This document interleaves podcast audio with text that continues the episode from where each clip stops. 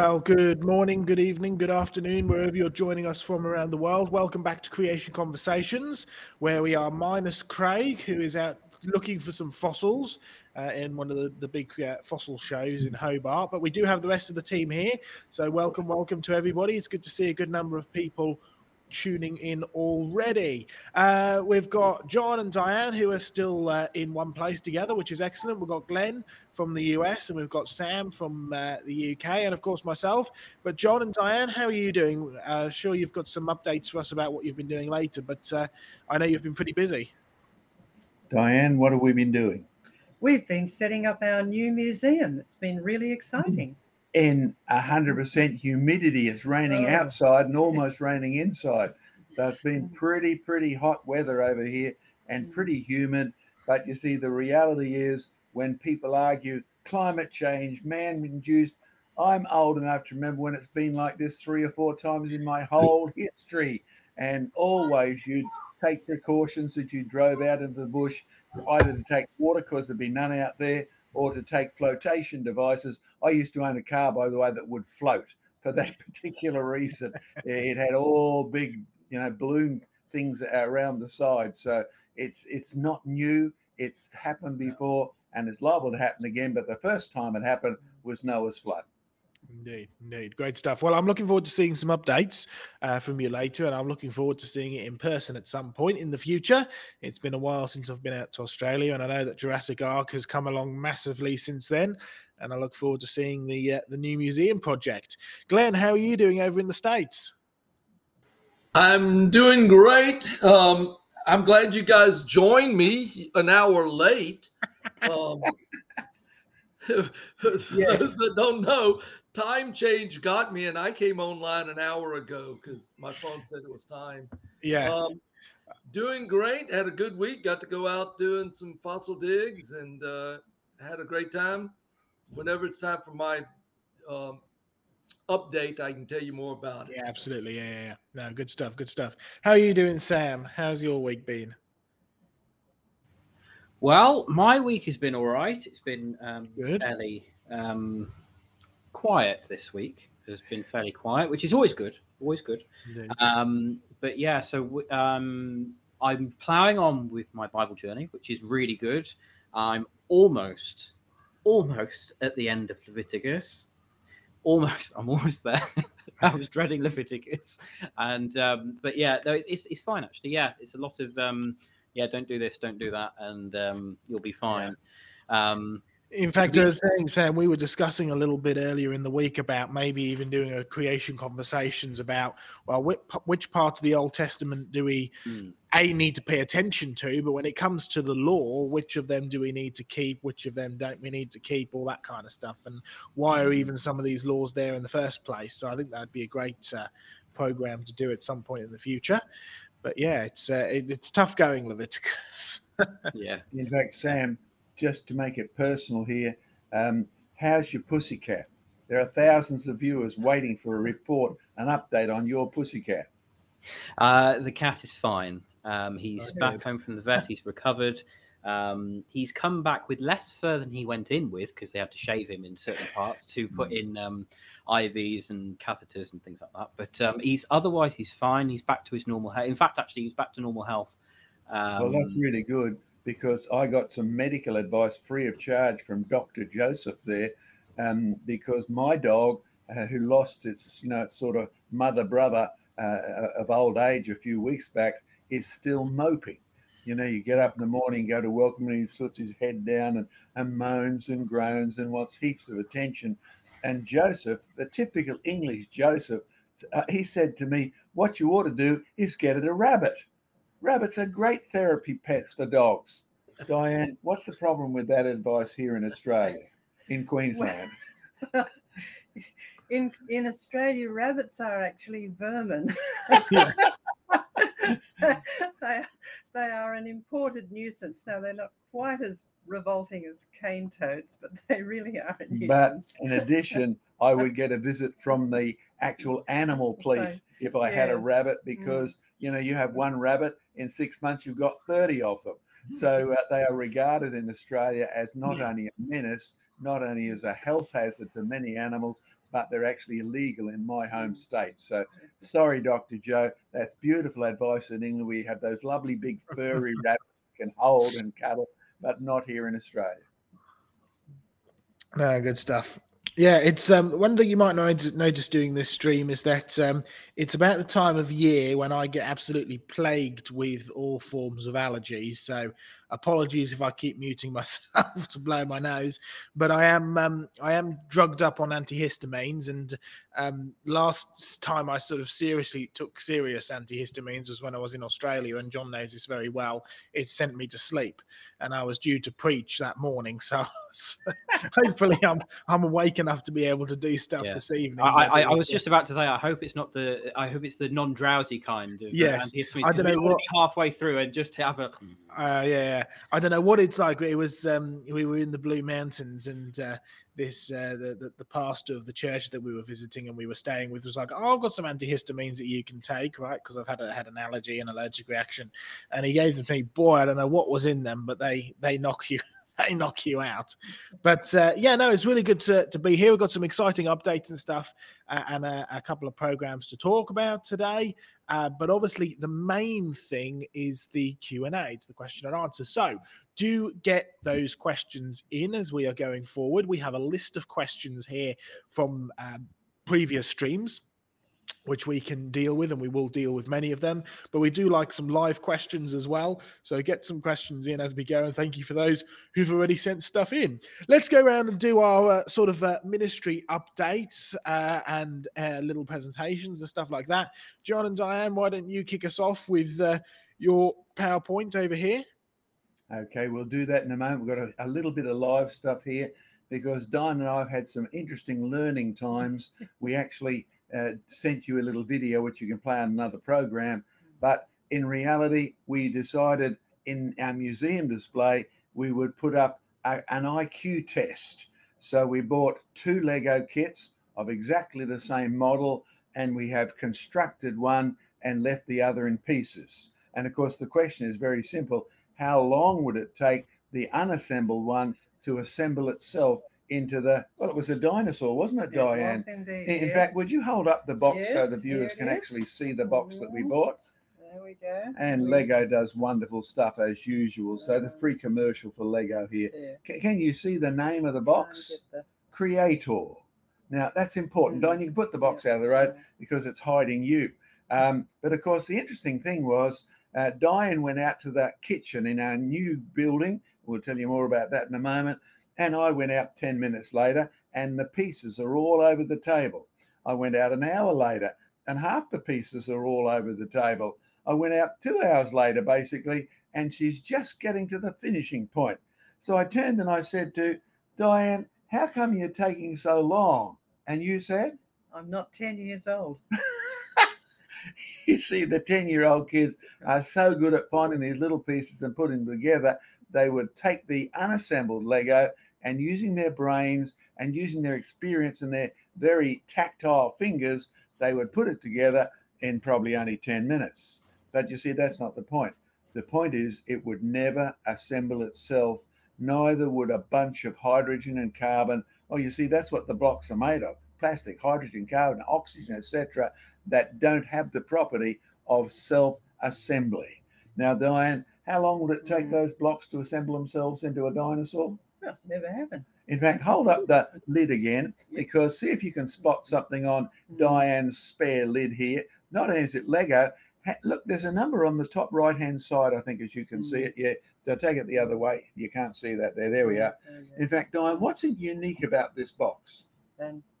What's unique? Yeah, I mean, what's that 3-in-1? What's three in one? Well, actually, I need to turn it around for that, because with this same collection of plastic pieces, you could make 3 different dinosaurs. Now, we chose to make 2 T-Rex. Now, that's important. We chose to do that. But with those same components, you could have made either one of these 3.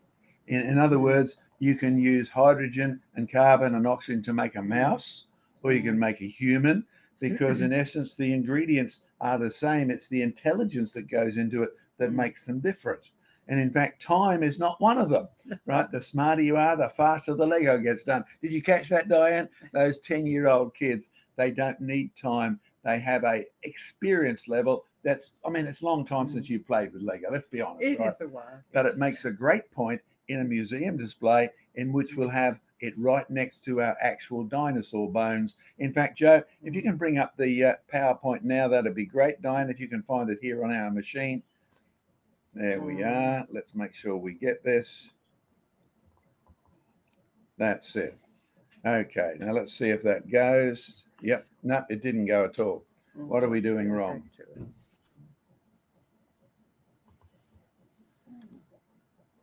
Okay, there we are. That should go now. You'll see our new logo there, designed by Sam. Brilliant work, Sam. Didn't happen by itself. You'll see our new museum building. Now, this is the one that, I mean, at Creation Research, we do not separate Christianity from what we're doing. We've been praying for a building right slap bang in the middle of the tourist triangle, and that's where we ended up getting one free, rent-free. On Sunday afternoon, we will be actually having our first come along and get inspired meeting. It's in Success Street. What a good name, Diane. What a wonderful name. Known Success Street over in Acacia Ridge. And you see the main motorway there, M7, the old main motorway, Bow Desert Road. It couldn't be more central if we'd have tried. But the Lord tried and it really did well for us. It's rent-free. Unbelievable provision for us. So for those of you Christians, pray for us on Sunday afternoon, because it's now booked out. Sorry if you're wanting to book in today. It's now booked out with a couple of people who are going to have to stand up, namely me and you, Diane, because we'll be out the front for much of it. But we thought we'd take another opportunity to tell you some about the fossils, as well as one of the men who's given them to us. You'll see Gary Waterson there. He and I spent Tuesday going around, no, it must have been Wednesday, mustn't it, getting a Velociraptor for the new display. But here he is with Joe Taylor. This is back in 2018 or 19, if I remember correctly. And he was bringing us a beautiful fossil that he found himself, a giant salamander. And we were putting it on its display board, and its size, well, you'll see the fossil giant salamander. You'll see the Chinese salamander there. And you'll see the average human, right? Now, notice how big they used to be. I'll tell you what, most modern salamanders, you can hold them in your hand. You find that salamanders, beyond a shadow of a doubt, no matter how big they were or how small they are today, have not only produced their own kind, most of them have gone downhill in size. Now, Joe did a wonderful job at our open day at Jurassic Ark there a few years ago, and he informed the people that this salamander he personally dug up out of the red beds of Texas. And these go across Texas, across Europe, across India, and across Russia. And Joe is personally convinced not only did the salamander drown, but these are part of the evidence of Noah's flood. And he loves to make the point that we make. It's not the evidence which contradicts the word of God, but the opinions of men. Now, that was quite a few years ago.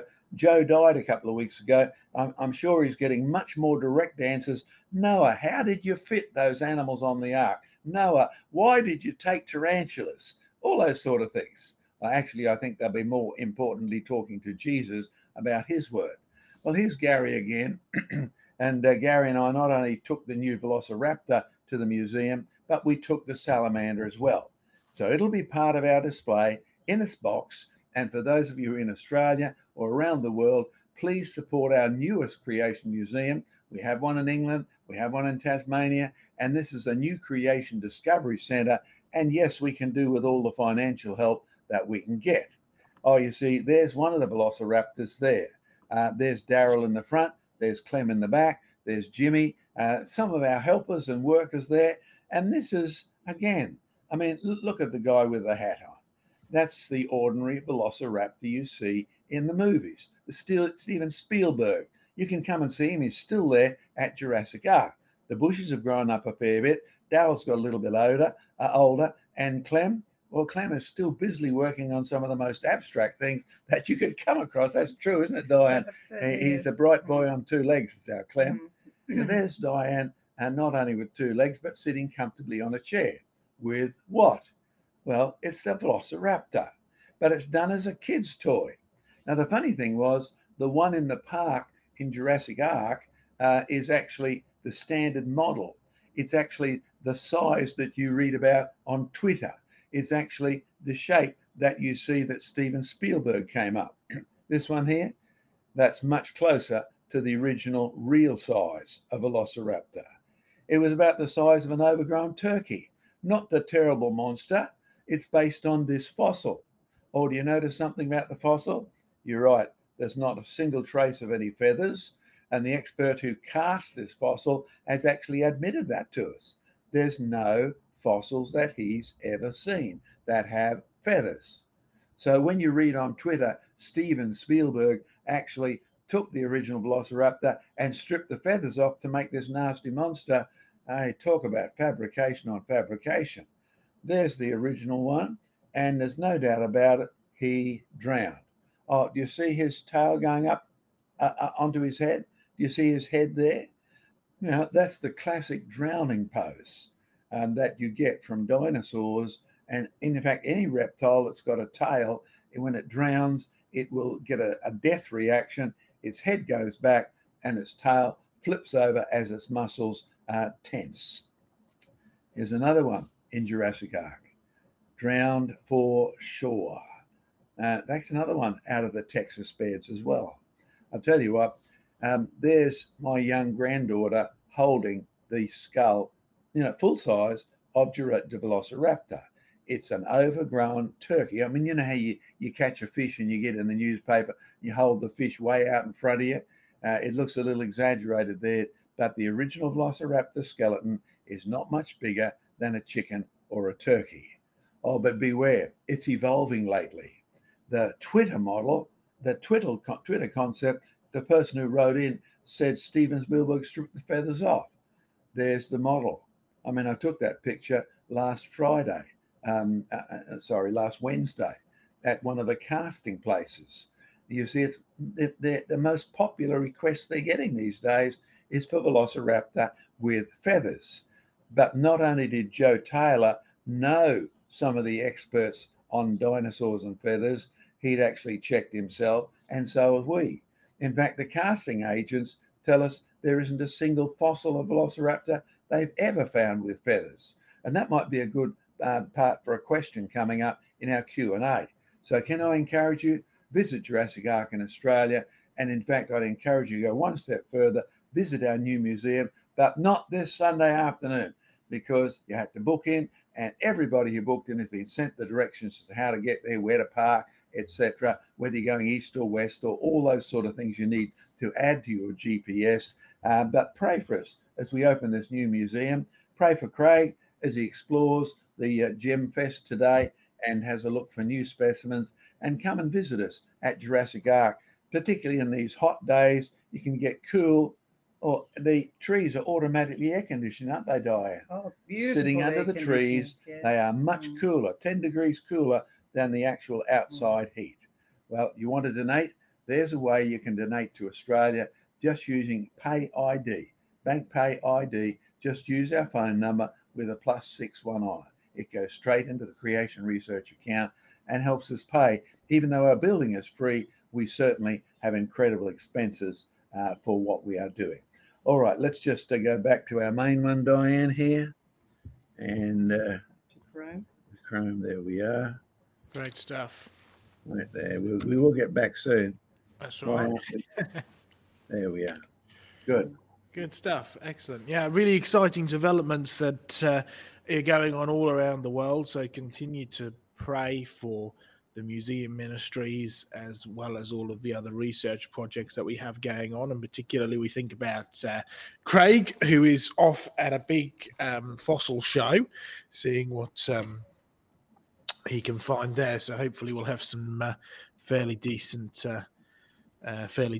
results from there at some point soon. Great stuff. Glenn, do you have an update? Yes, I got to take a homeschool group out, do a fossil dig. Wanted to take them out to where Joseph, where you and John took me to look at the polystrate trees. It's interesting, the one family, only one family ended up going, but there were 9 of us all together, so they had 7 of them. The guy that went with us, it was his family. We get out there, he goes, you know the story of my, coming here? I said, no. He said, we were living in Texas, and I've just been telling my family, he studied geology for 2 years. He says, I'm so into creation, I want to meet a creation scientist. He said, I came here to Tennessee for my dad's funeral, and the pastor that did the funeral service invited me to his church, but he said, but the only thing is, we're going to have a creation speaker this Sunday at the church. So that's how we connected, and we went out and did a fossil dig, and it was great. He and his family got to see the evidences that this was all these materials, these millions of years of deposition happened all at one time, because there are these very large polystrate trees that go through, 15 feet, millions of years of quote, evolutionary thinking of deposition. And it was great digging fossils around there for all of his family, his kids, his wife. They all found fossils, and he couldn't find any. And right at the end, I said, well, let's go over to this one other area. And he just started finding fossils after fossils after fossils. He was so hooked. He didn't want to leave. It was snowing, and it was temperatures in the 20s, and we didn't move away from there. So we had a great outing. And now he's hooked. He's ready to get more and more involved. So it's really great.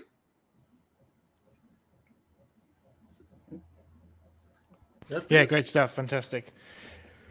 Well, I've got one brief update / mini section to talk about before we dive into a load of questions. And it's great to see so many people joining us, and it's great to see so many questions coming in, which is fabulous. So I just suddenly realized today, because it's not really on our radar over here as Brits, is that it's actually St. Patrick's Day today.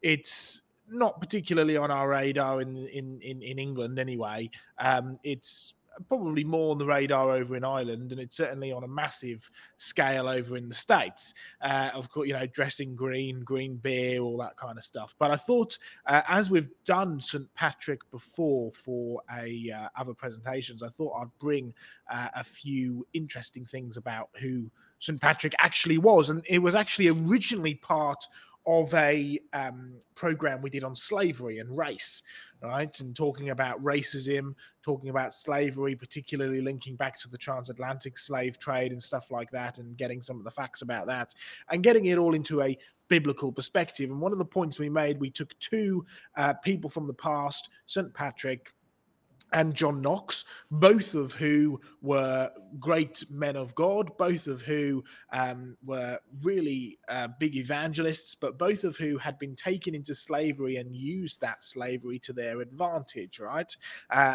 in spreading the gospel. So we thought we'd just touch on St. Patrick for the moment and have a look at some of his life and some of the interesting things about him, particularly because earlier I was flicking through Facebook, as one does, and I came across a number of posts by, you could call them sort of British Israelite or Hebrew roots movement type people, who were claiming that St. Patrick is actually of Jewish descent, and that he wouldn't have anything to do with that pagan idea of the Trinity, and that he was preaching the Torah. Right? These are the claims. And they had a whole list of stuff, which I thought, well, it probably is worth digging a little bit deeper and seeing what we can actually attribute to St. Patrick, and finding out what we can actually know about him and find out about him. So let's bring up some PowerPoints here for the moment. There we go. Who actually was St. Patrick? Well, this is the main image that we have of St. Patrick, depicted in stained glass. He probably never looked like this. This is a much later sort of Catholic-inspired depiction of St. Patrick. And you can see there he's holding the shamrock, all right, the three-leafed clover.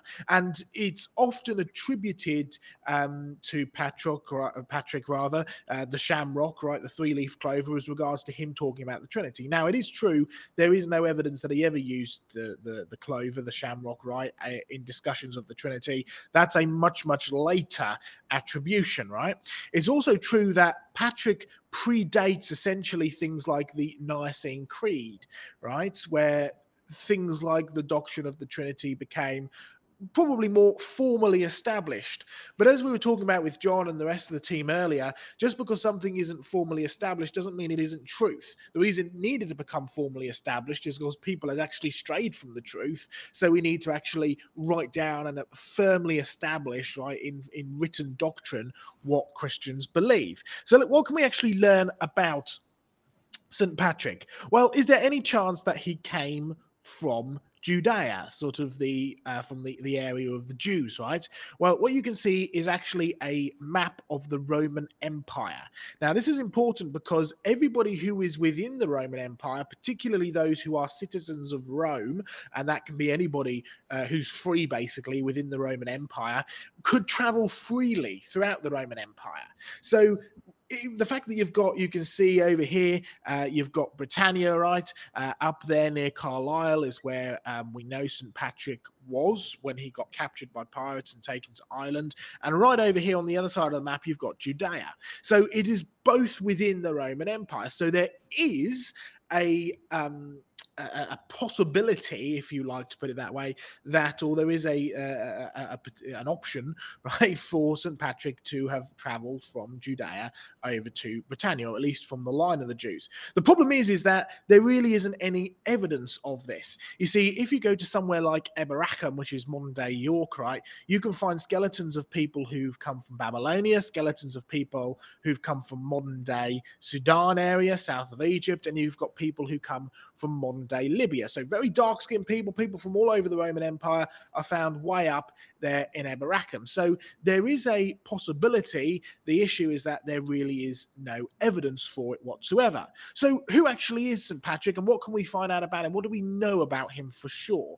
Well, let's use his own words here. This is what he said in his declaration. So he was accused by a group of bishops on the continent, sort of the precursors to the Catholic Church, of really being a not quite a heretic, but certainly they claimed that he wasn't doing enough for the organized church. And this is what he said in his declaration: "I, Patrick, a sinner, am the most uncultivated man, and the least of all the faithful, and I am greatly despised by many." Well, he seems like a pleasant chap, but then you got to remember who else said something very similar to this? The Apostle Paul, right? He called himself the chief of sinners. There is certainly a humility about this man.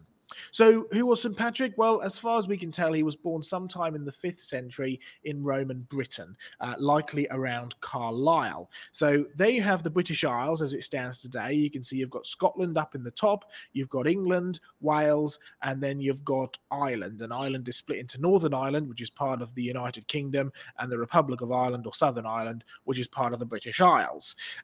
There's England, there's Scotland, Wales, Northern Ireland, and the Republic of Ireland. Of course, it looked slightly different politically at the time of the Roman Empire.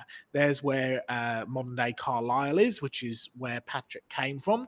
This is what Roman Britannia looked like in Patrick's day. And you can see it's really actually split into two parts. You've got the orange and you've got the green. The green represents the Celtic areas. The orange represents the place which had been taken over by Rome. So down here you've got Britannia, right, as part of where the Roman Empire was. Up in the north you've got modern-day Scotland, which is where the Picts lived, the Celtic Picts. And over here you've got modern-day Ireland, which of course is split into northern and Republic, and that's where the Scots came from. So yes, it's kind of switched around, right? You've got the Scots living in Ireland, you've got the Picts living in modern-day Scotland. It's slightly mixed up, but this is the picture of what it was like at the time that St. Patrick was alive.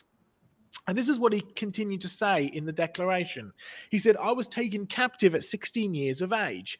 I did not indeed know the true God, and I was taken into captivity in Ireland with many thousands of people. So who was St. Patrick? Well, not only was he born in Rome and Britain, he was taken captive during a Scot raid, right? That's the Irish who'd come over, along with many others.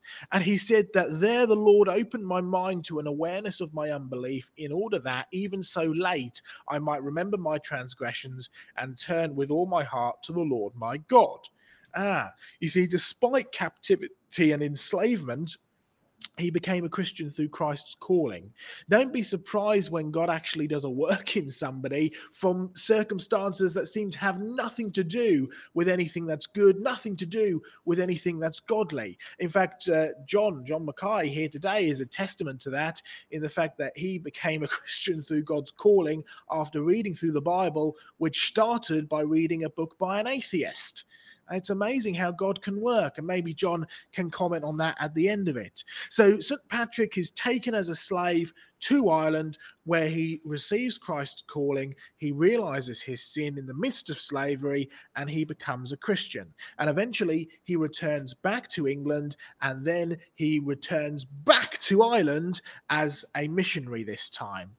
Never before did they know God. He's speaking of the Picts at this point, the Irish, right? The Scots, rather, the Irish. Never before did they know of God except to serve idols and unclean things. But now they have become the people of the Lord and are called the children of God. He was a missionary. He took the gospel to Ireland. He took the gospel to the Scots. And the remarkable thing about this is, if you find that there's lots and lots of evidence that the gospel was in Britannia during the Roman Empire, even slightly before St. Patrick. And there's a fabulous little article by Bill Cooper, which talks about the early writing of the gospel and the early gospel here in Britannia, in what is now the United Kingdom. So it's fascinating stuff when you dig down into it a little bit. So he returned to Ireland as a missionary. He claimed that his captivity and enslavement was God's plan for bringing the gospel to the Irish, and he ended up establishing churches, he trained leaders, and he set up schools. So he was somebody who discipled as well as taught. What was his message? Well, this is what he actually wrote. I mean, I wonder if you can recognize where he got some of this information from. For there is no other God, he said, nor ever was before, nor shall be hereafter, but God the Father, unbegotten and without beginning, in whom all things began, whose are all things, as we have been taught. And his Son, Jesus Christ, who manifestly always existed with the Father before the beginning of time, in the Spirit with the Father, indescribably begotten before all things, and all things visible and invisible were made by him. I mean, this sounds a bit like John 1. It sounds a bit like Hebrews 1. It sounds a bit like Colossians 1. He really is basing this on the Bible. He was made man, this is speaking of Jesus, conquered death and was received into heaven to the Father, who gave him all power over every name in heaven and on earth and in hell, so that every tongue should confess that Jesus Christ is Lord and God, in whom we believe. Good message, good man. Patrick on the Trinity, yes, although the shamrock seems to have been a much later sort of myth attributed to St. Patrick, there's no evidence that he had anything to do with shamrocks. And we can talk a bit later about some of the other stories to do with Patrick, right? Like driving snakes out of Ireland and stuff like that. But let's actually look at what Patrick himself said on the Trinity. This is on a document known as St. Patrick's Breastplate, which is traced back to being attributed to St. Patrick. He says this: I bind to myself today the strong virtue of the invocation of the Trinity. I believe the Trinity in the unity, the creator of the universe. And it goes on, the breastplate, to talk about God's power seen in nature, God's power seen in the things that he does, and how St. Patrick wants to have this intimate relationship with Jesus Christ, which he does so through the Spirit. So you can see you've got this doctrine of the Trinity even predating things like the Nicene Creed, simply because it's truth. It's taught all throughout Scripture, and it was understood by people like St. Patrick even before it became what you might refer to as formal doctrine. And the only reason it needed to become formal doctrine is because people had strayed so far from the truth in the beginning. So there are a little bit of an interesting look at St. Patrick, some of the things that we actually know about him based on old and historical documentation, as opposed to some of the more sort of either Catholic or certainly there's a lot of odd Hebrew roots, British Israelite type of stuff that goes on out there nowadays. But this is a really fascinating insight into the man, St. Patrick, and what he actually did. John, over to you for some comments. Well, just a couple of comments. It's sort of sad that the Irish, particularly originally, and now the Americans, use a godly, saintly man who brought the gospel to them as a really good excuse for green beer and drunkenness. But it brought to mind another St. Patrick from Australia who went to Ireland, because I preached for him in his Irish church there. He originally was in Ireland, came to Australia, became a Christian. So instead of doing his traditional drunken, behavior that got him into trouble, that put him in jail, where he heard the gospel, when he got out, he went back to Ireland, went to Cork, set up a church, and began the process, first of all, of leading his own family to Christ.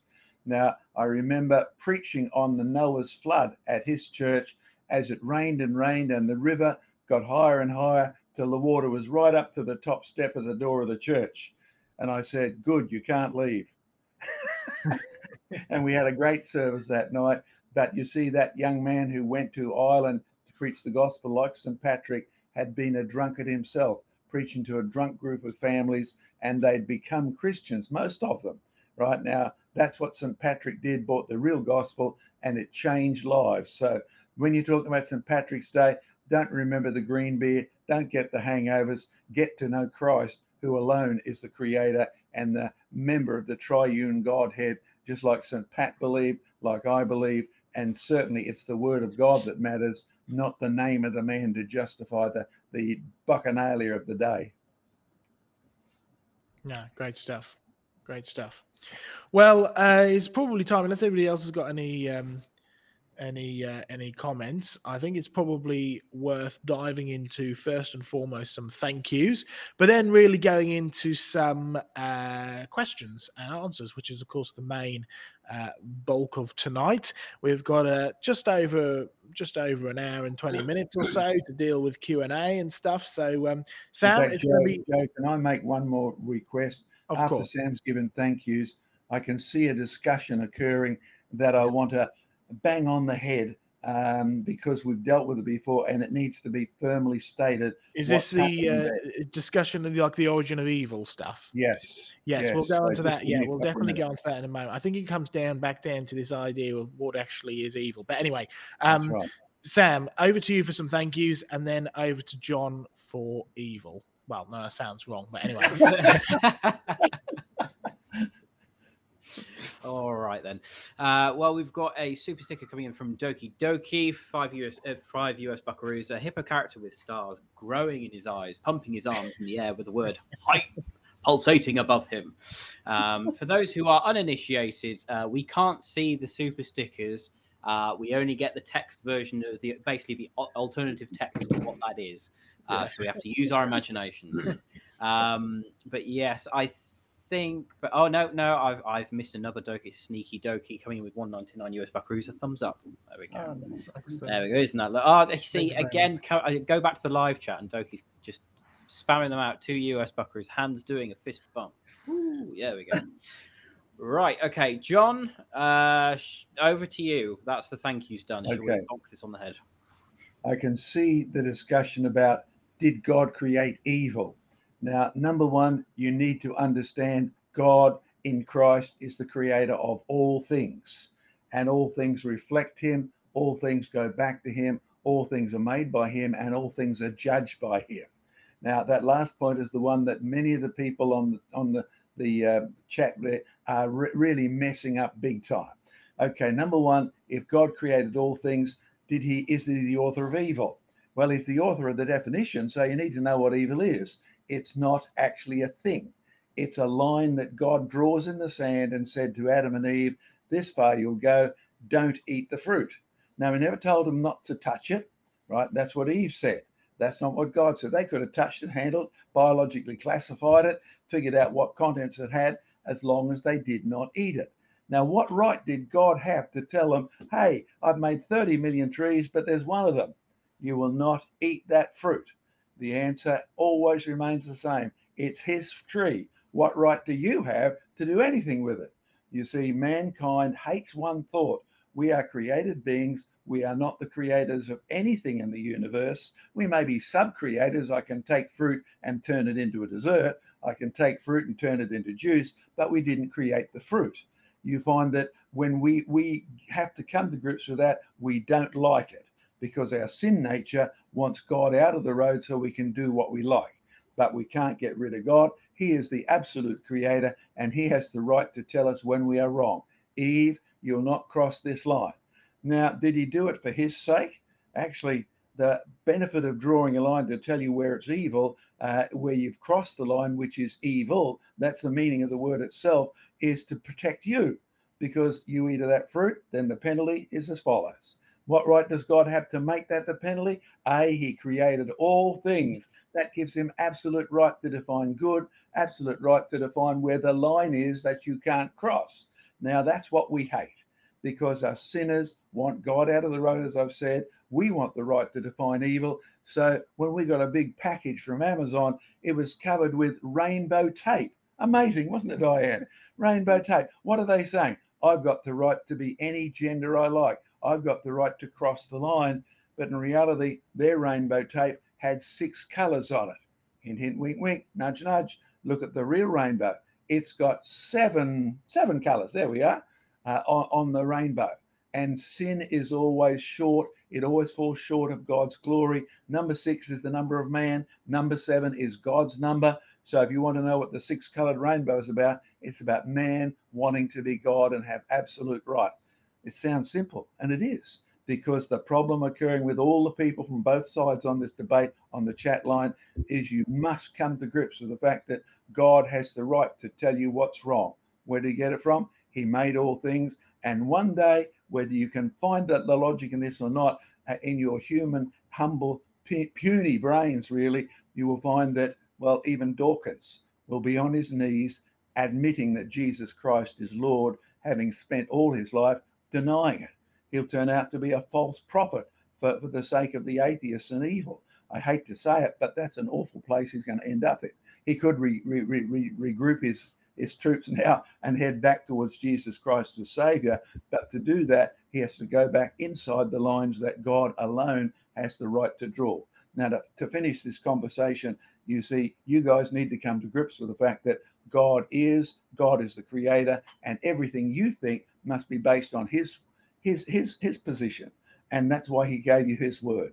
That's why you're arguing about whether it's in English or Hebrew or whatever. You're arguing to try and avoid what it says. In fact, I have to laugh. Many people like some of the older translations. I have to remind them they like those translations because they can't understand it. The first translations in English were put so the ordinary person out in the field can understand it. God wants you to understand what he says, so go and check it. Go by his definitions, not by silly philosophical definitions of what is or isn't evil. I think that's probably enough at the moment, Joe. And Joe's on mute. That's fine. Sorry, yes. Yeah, great stuff. Thanks for that, John. Sam, over to questions. All right. Well, I got to do a sneaky thank you for George Bond coming in with 20 Aussie buckaroos. Thanks for the info from last night, John. There you go.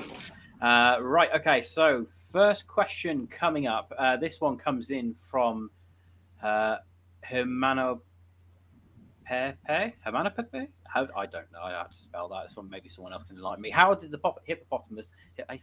What is going on with my words today? Goodness me. How did the hippopotamus get to South America? Pablo Escobar, I think. I'm being serious. I think they're not native to South America, I'm pretty sure. No. I don't think there's any fossils of hippopotamus there either. But I do know that there's about 70 living in Colombia. Because Pablo Escobar kept them as pets, and that's always a dangerous thing to do because I'm pretty sure that they escaped. So there's now something like just under 100 living sort of feral in Colombia. We had similar issues with Asian deer in the UK. There was Chinese water deer and muntjac, which are both sort of Chinese Asian small deer, and I think one of them was in... Whipsnade, and one of them was in Longleat. safari parks in sort of like the 1930s, 1940s, and they escaped. And now we have loads of Chinese water deer and muntjac everywhere. As far as I'm aware, I'll need to double check, but I'm pretty sure it's Pablo Escobar in South America. In other words, they got taken there. The other good example in England is the Isle of Man, which is separated from both England and Ireland. Yeah. If you go there, right on the northern tip, you'll see John Mackay's signature. If it survived all the waves and other tourists, I built a stone model of a kangaroo or a wallaby, right? Yeah, the reason is I was shocked to find wallabies almost native up in the hills of the Isle of Man. Yeah. For a similar reason, one of the fences fell down on a private estate and the wallabies got out, and now they're essentially native. Yeah. So when you look at the distribution of animals, don't forget the human factor that has shipped so many around. But then that's how they got in the first place. Yeah. Human factor shipped them around. And we've got parakeets and stuff living in London and so on and so forth as well. So yeah.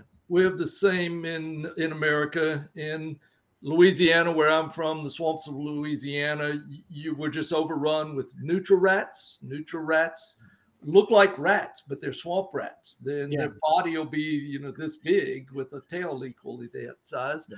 They were brought over by one family, had them in cages till a hurricane hit. Yeah. And they got out in the swamp.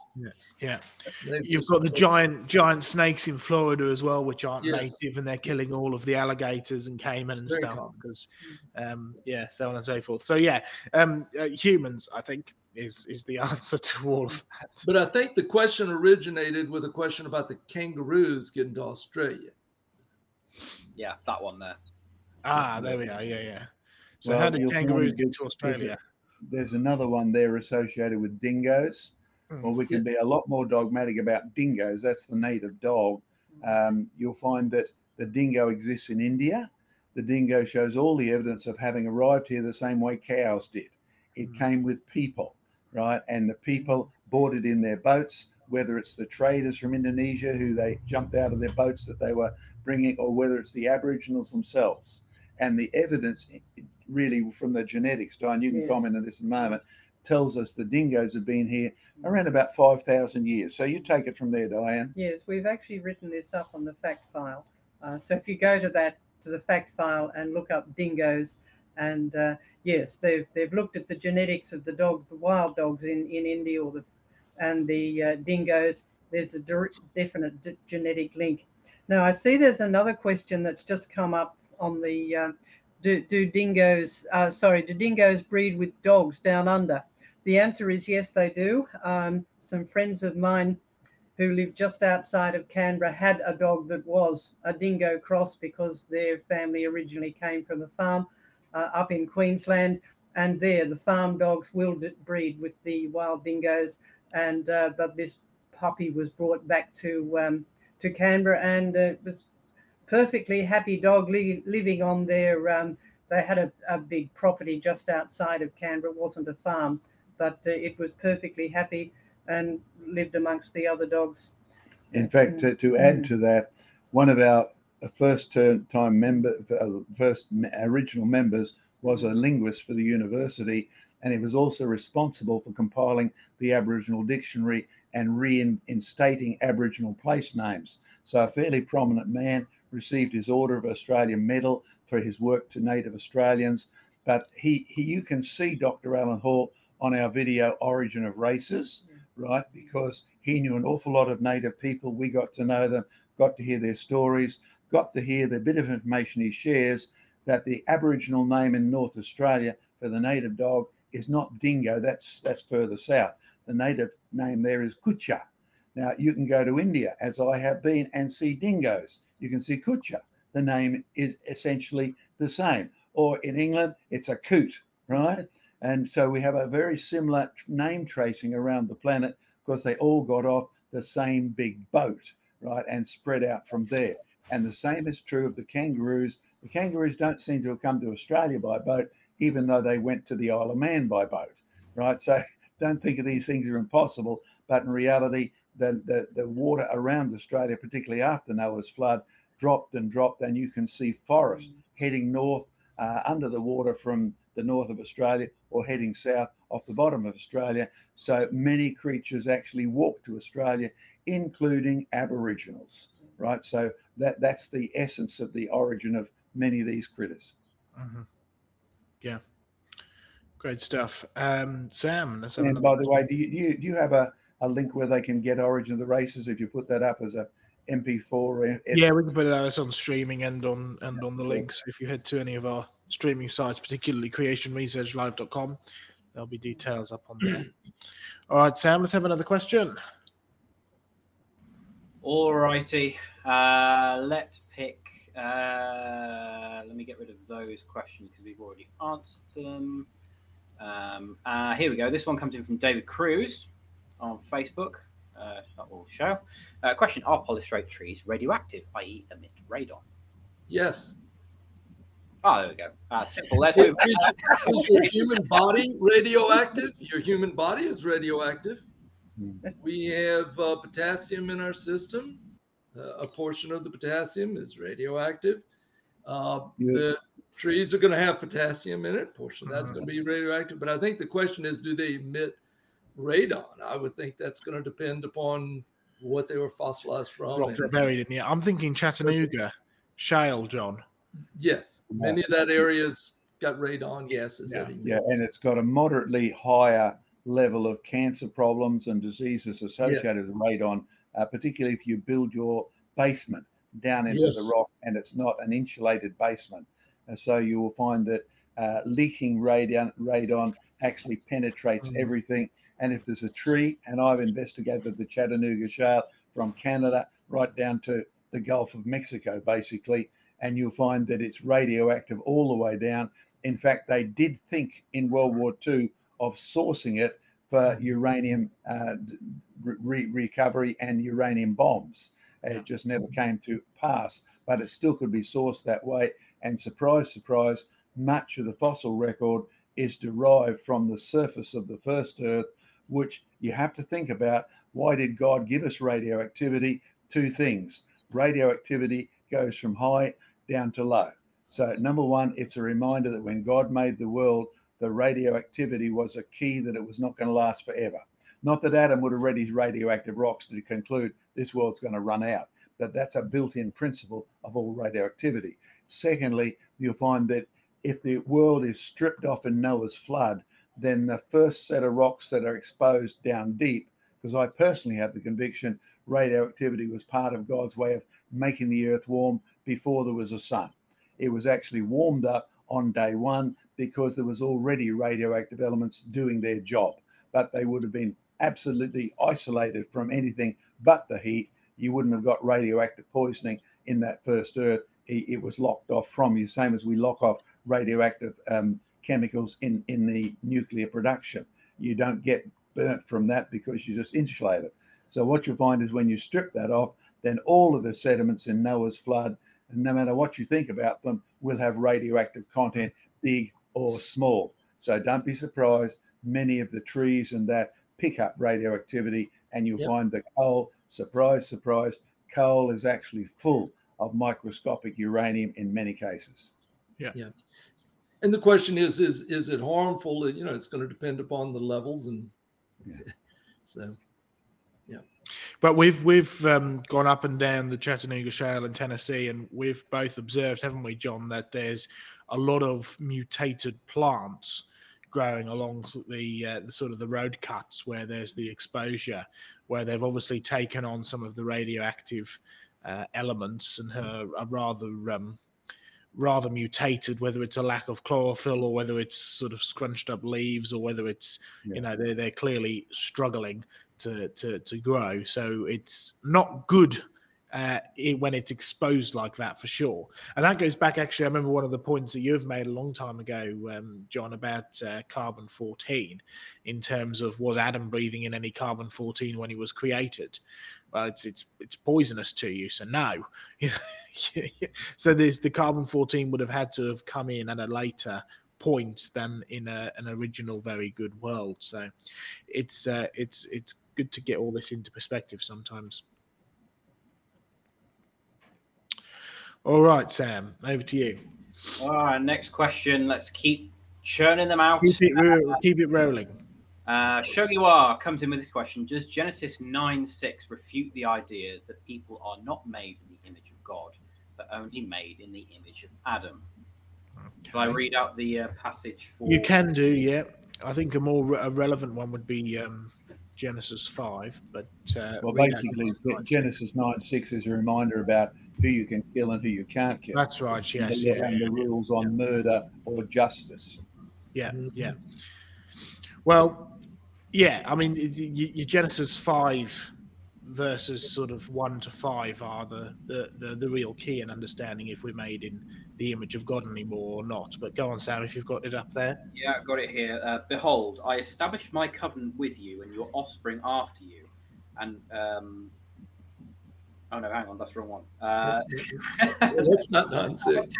I went to 9:9 instead of 9:6. Whoever sheds the blood of man by man shall his blood be shed, for God made man in his own image. Yeah.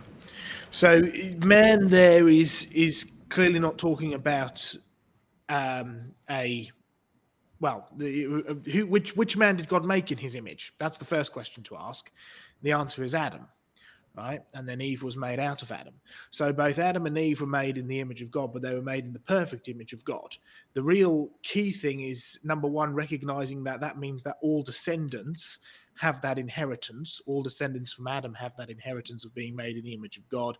And actually, the verse that Sam started to read, but was wrong, goes on to talk about the covenant that God makes with Noah and all of his descendants. And that covenant still stands today, right? So you'll find that was part of the discussions in the Acts of the Apostles, right? Going back to that covenant that God made with Noah. But if you go to Genesis chapter 5, and you'll read from verse 1 to 5, it says that God, in the day that God made man, right, i.e. Adam, he made him in the image and likeness of God. So Adam was made in the image and likeness of God. All of his descendants, that includes me, that includes John, Glenn, Diane, and Sam, we all have that inheritance of going back to Adam. But when you read about Adam's son Seth, you have an interesting little, comment there, because it says Adam made a son in his likeness, in his image, and named him Seth. Right? So Seth was not made in the direct image of God. He was made in the image of his father. And Adam was made in the image of God. So Seth had that inheritance, but Seth was made in the image of his father. Now, at this point in history, was Adam a perfect human being? The answer is no, he'd have sinned, right? God firmly placed the blame on Adam for sin entering the world, and you can see that paralleled in Romans and in Corinthians, right? By one man, sin entered the world and death through sin. It's Adam's responsibility. It was Adam who chose to sin, and as a result of that, Adam now has a sin nature which he passes on down to his son, because he is now no longer a perfect human being. He cannot produce a perfect human being, so Seth is made in the fallen, corrupted image of his father. So if you want to get the big perspective, not one of us here are made in the perfect image of God. We are all made in the corrupt image of our fathers, right? Mm-hmm. Now, we have an inheritance that goes back to Adam, which is why only descendants of Adam can be saved, which is why you have to be careful about allowing evolutionary thinking to infiltrate the church, because you ended up with a situation of, well, if the Aborigines in Australia are a different race of man to the point where they're not actually descended from Adam, they must be descended from apes, therefore there's no point sending missionaries to them, because only descendants of Adam can be saved. So that's where the evolutionary ideas start to get in and mess things up. The reality is we're all descended from Adam, we all have that original inheritance, which is why we can be saved by the sacrifice of Jesus, but our image is now corrupted. It's now marred because we are made in the direct image of our Father, who is corrupt all the way back to Adam. John, any comments? Yeah. We sometimes suffer from the convenience of our modern translations being divided into chapters and verses, courtesy of a French bishop and an English one. And it's a useful idea, but it makes you miss the flow. So at the end of the flood, God's just told us in chapter 8:22, the world is going to change, right? There's going to be winter, summer, it's going to be hot, it's going to be cold, and Noah will face, even though he doesn't know this, he will have to store food up like he's never done before, right? There will be winter when he'll need warmth. Mrs. Noah has to invent bed socks. And in fact, then you keep going in chapter 9, there's new rules. You see, back in Genesis chapter 3 and 4, Cain kills his brother, but God doesn't put him to death, right? There's now a new rule that if this happens again, you will. Now, you'll have to consult with God as to why he thought the time was right. But the long-term picture is the rest of the chapter is you can't kill people, you can kill animals, right? And the only thing you won't eat in the animal is the blood. You will not shed the blood of man, the verse we're looking at. You will eat animals, but you'll not eat the blood. And the long-term pointer is, of course, to there's only one man who comes and says, unless you eat my blood. Jesus shocked the eyeballs out of the Jews when he said that, because they'd read Genesis chapter 9. They had it on big rocks or something when they looked at, or tablets or scrolls or whatever. And you'll find that when you look at the context, it's mainly about who you can kill, what you can kill, what your diet will be. Of course, you can't strangle the animal because its blood won't leak out. So put it in the big context. You can't be a cannibal. Why not? It's pretty hard to eat a raw man, just as hard to eat a raw cow. So you've got to kill the cow, but you're not authorized to kill the man. And then you can't eat the blood in any way, shape or form. My Scottish ancestors said, well, it gets so cold here, we have to eat everything. And I've had remarkable negative discussions with the Scots who argue to the point of death, quite literally, that they have the right to eat blood when God said you don't. Hence the discussion of evil. God says, there's the line, I've drawn it, don't cross it. So for any of you black pudding lovers in Germany or in Scotland, if you've crossed that line, you'll be held accountable not to John Mackay, but to actually the Lord God who made the rules and has every right to tell you that this is wrong. That's the context for what help it is. Great stuff. Cool beans. Let's keep it moving. Let's choose another question. This one comes in from Doki Doki. Have you found fossils in the Smoky Mountains? Huh. Which part? Yes.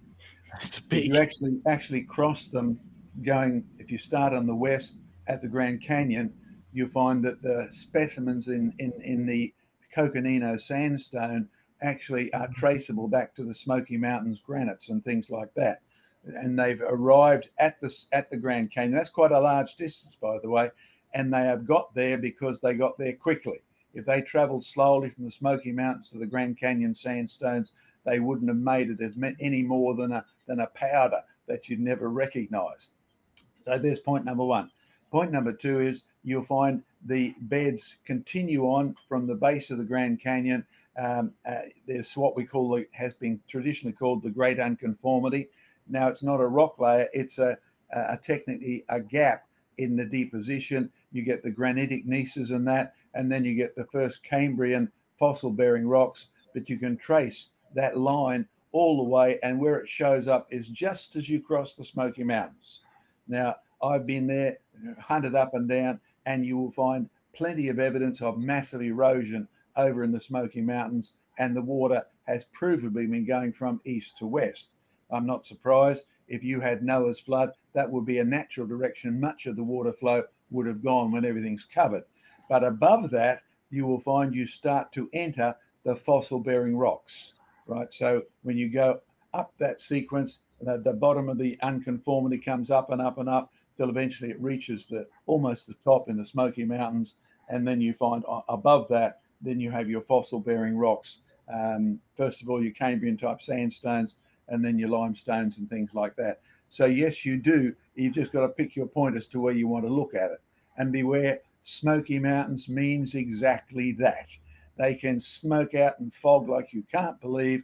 Trust me, I was driving a vehicle down the mountain and all of a sudden it just fogged. It just went smoky, right?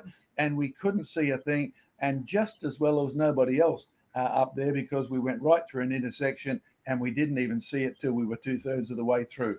Man, thank you, Lord, for preserving your servants here in these idiots who didn't realize how fast this smokiness can actually happen.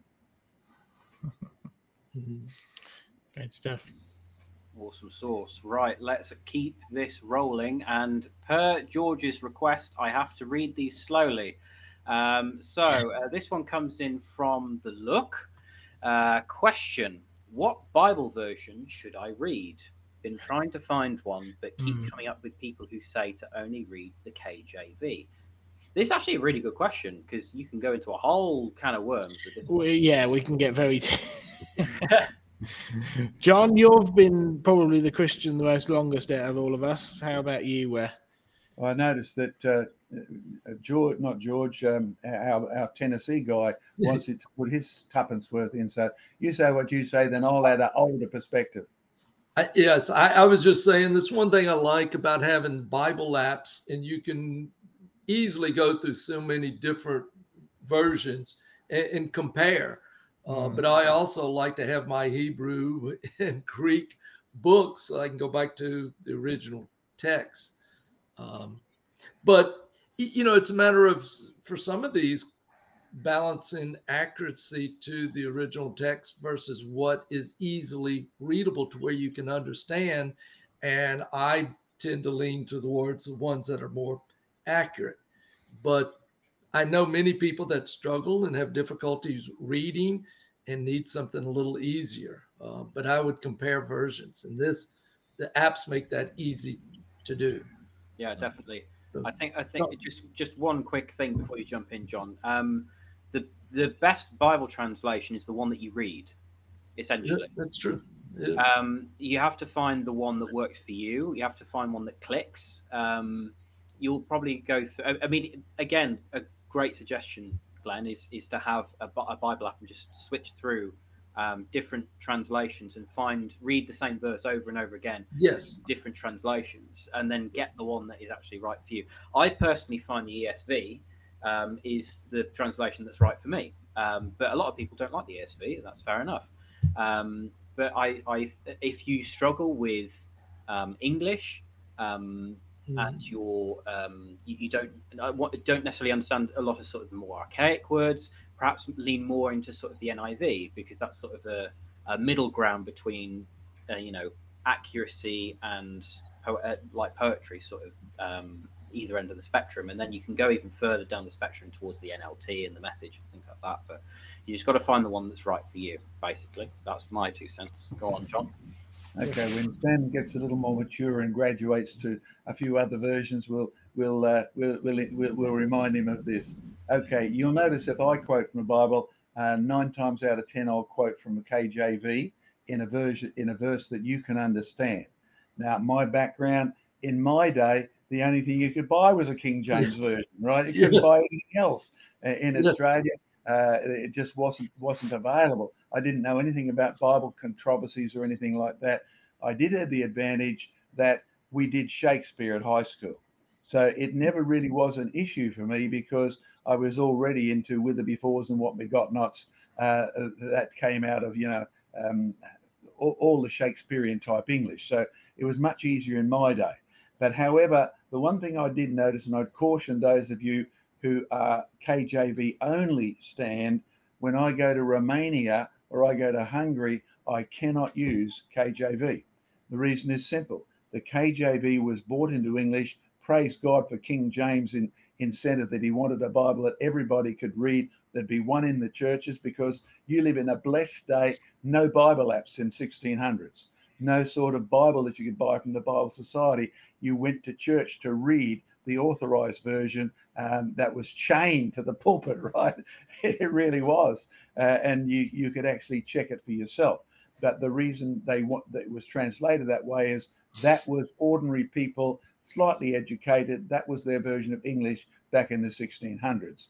You can go and compare it with Wycliffe and have a look at a whole different English. Or you can go even earlier to look at some of the first attempts to put the Latin into English, and you'll be absolutely puzzled by it, because the words have dropped out and have changed. And in Romania, they're not used at all. In Hungary, they're not used at all. So we have to find a version that has the same aim as Wycliffe have, to make a translation of God's word into the ordinary languages that the kid out in the field can pick up and read. And he did a marvelous job.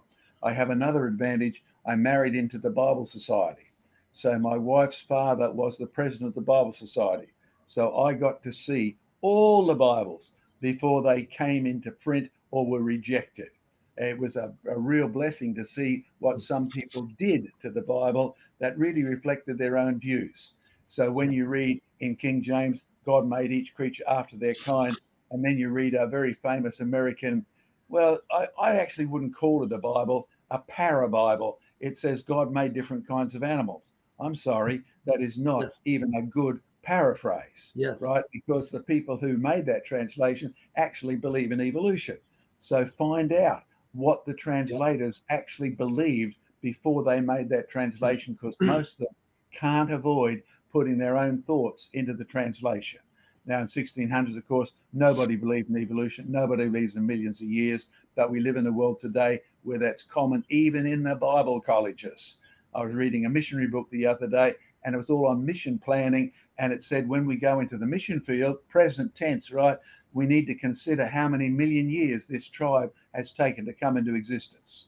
Now, that's a way to destroy the Bible's message that God made man in his image, Adam sinned, the people on Noah's Ark are all descended from a sinner, and the people after Babel, whether they're black, white, or indigo pink, are all the descendants of a sinful man, Adam. They haven't taken millions of years. But mission programs need to look for a good Bible that's been translated accurately. That's probably the way I would do it. So along with Glenn, I actually like the Greek and the Hebrew, spend a lot of time with some of our Bible scholars, Dr. Hall, etc., saying, teach me Hebrew so I can at least read it and understand it, even if I couldn't translate it. So that's what I look for. I'd recommend you do that. It'll cost you time and effort. Joe? And keep in mind, I would say, is that the Holy Spirit, one of his roles is to help us communicate with the Father. And so it's important to always start your Bible reading in prayer and just ask God, God, help me to understand your word.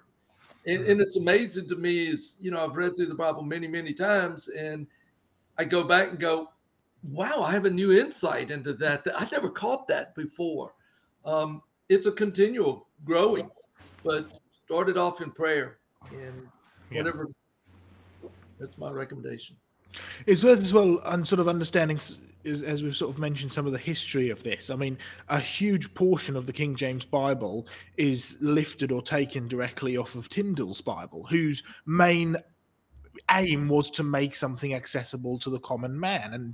And he's probably accredited up there with people like William Shakespeare in terms of inventing language, right, and having huge influence on English literature, even to the point that Richard Dawkins says every single person ought to read the King James Bible, right? And I agree with him. It's one of the few things we do agree with him on, because it has got enormous English literary history, as well as being a translation. But as John has mentioned, no translation is going to be perfect, because it's a translation, right? And there's, number one, going to be hidden agendas and hidden ideas and hidden interpretations, which you don't understand. Number two, it's not what the original documentation was that was revealed to man. Now, there is still going to be a spiritual element to this, in the sense that God will preserve his word, but it is worth digging into the background to the translation. So, for instance, if you were to pick up your Jehovah's Witnesses translation, New World Translation, for instance, right? Not only is it not a translation, not only does it have a serious amount of agenda behind it, it's something which is heretical at the best. And then you get onto your more sort of fringe translations, like the Message or the Good News Bible stuff, which is almost not really translation, more sort of paraphrase. And yes, okay, it's easy reading, but how alive is it? And then you get into your more sort of, okay, we're starting to get more into translations now, things like the New Living Translation, but it's still very paraphrasey, all up to things like the New American Standard, the ESV, the New King James, the King James, stuff like that. So, same as John and Glenn have mentioned, expose yourself to a number of translations, understand the history and the background to the translations.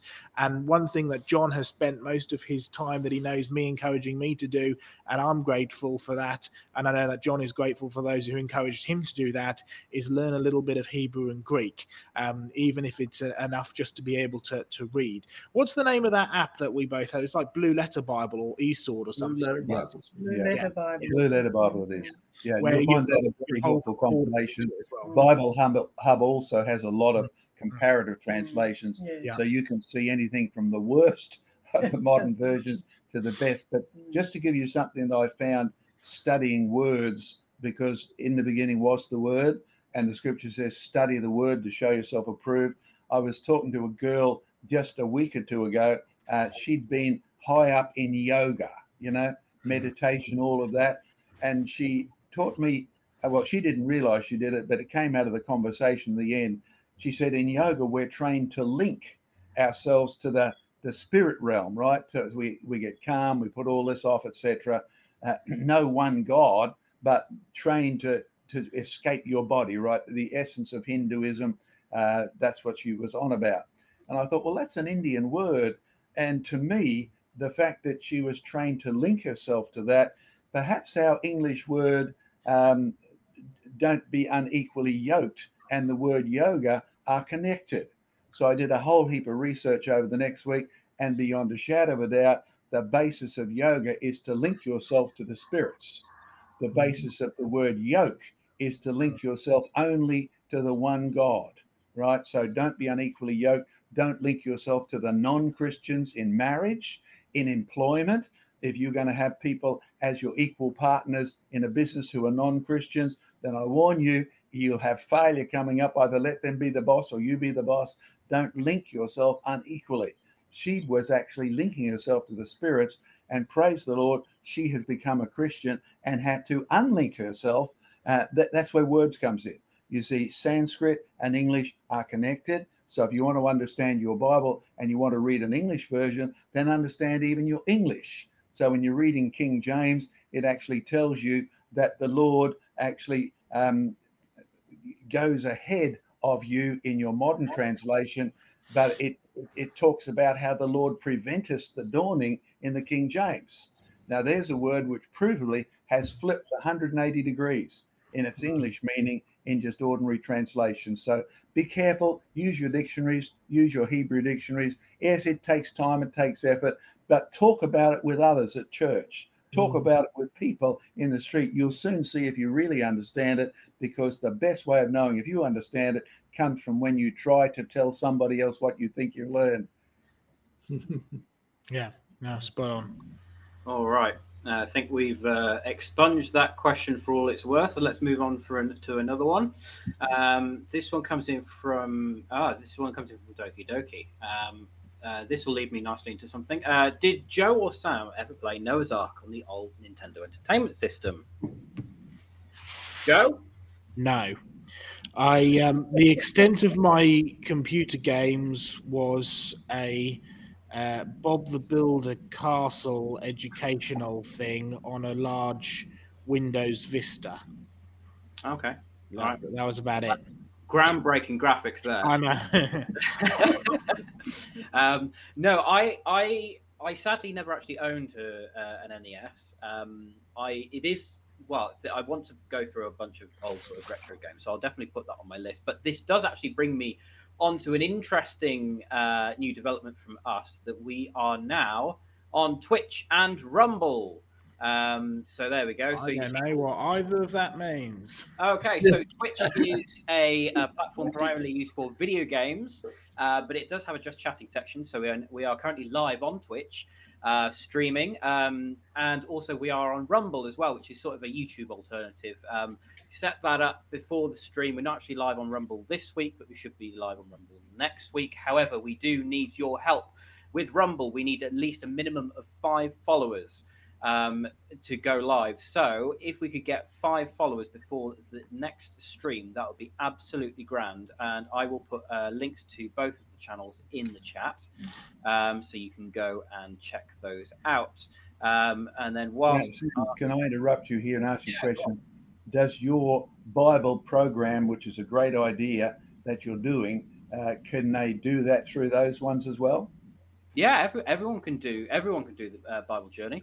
I'm waiting till you get up to Chronicles, because I want to see how you go with Chronicles, because I struggle with that in no matter what version I look at it. No, so we I'm currently in Leviticus, coming to the end of Leviticus, going into Numbers, but yeah, so we're almost there, and we're making our way through the Bible in a year. Going from cover to cover, Genesis to Revelation, in order, no jumping around. I'm not necessarily too keen on those Bible in 1 year things where they do a bit of Old Testament, and a bit of Psalm as well. I'm like, no, just give it to me in order, please. But yeah, if you go to our YouTube channel, you can see a video from us, from me, highlighting the Bible Journey Challenge. If you scroll down, it's the third option down from the top. If you find Bible Journey, you should find all the videos so far there. So thank you for that prompt, John. Much appreciated. And I will put up another question. This comes in from Andrew Wakefield was right. I have no idea who Andrew Wakefield was, but here we go. Question. At Creation Research, do you believe the creation versus evolution debate has moral implications, or is it merely scientific? Joe? The answer is going to be going back to what we were discussing earlier, right? Who are we descended from? Who's our line, right? It goes back to Adam.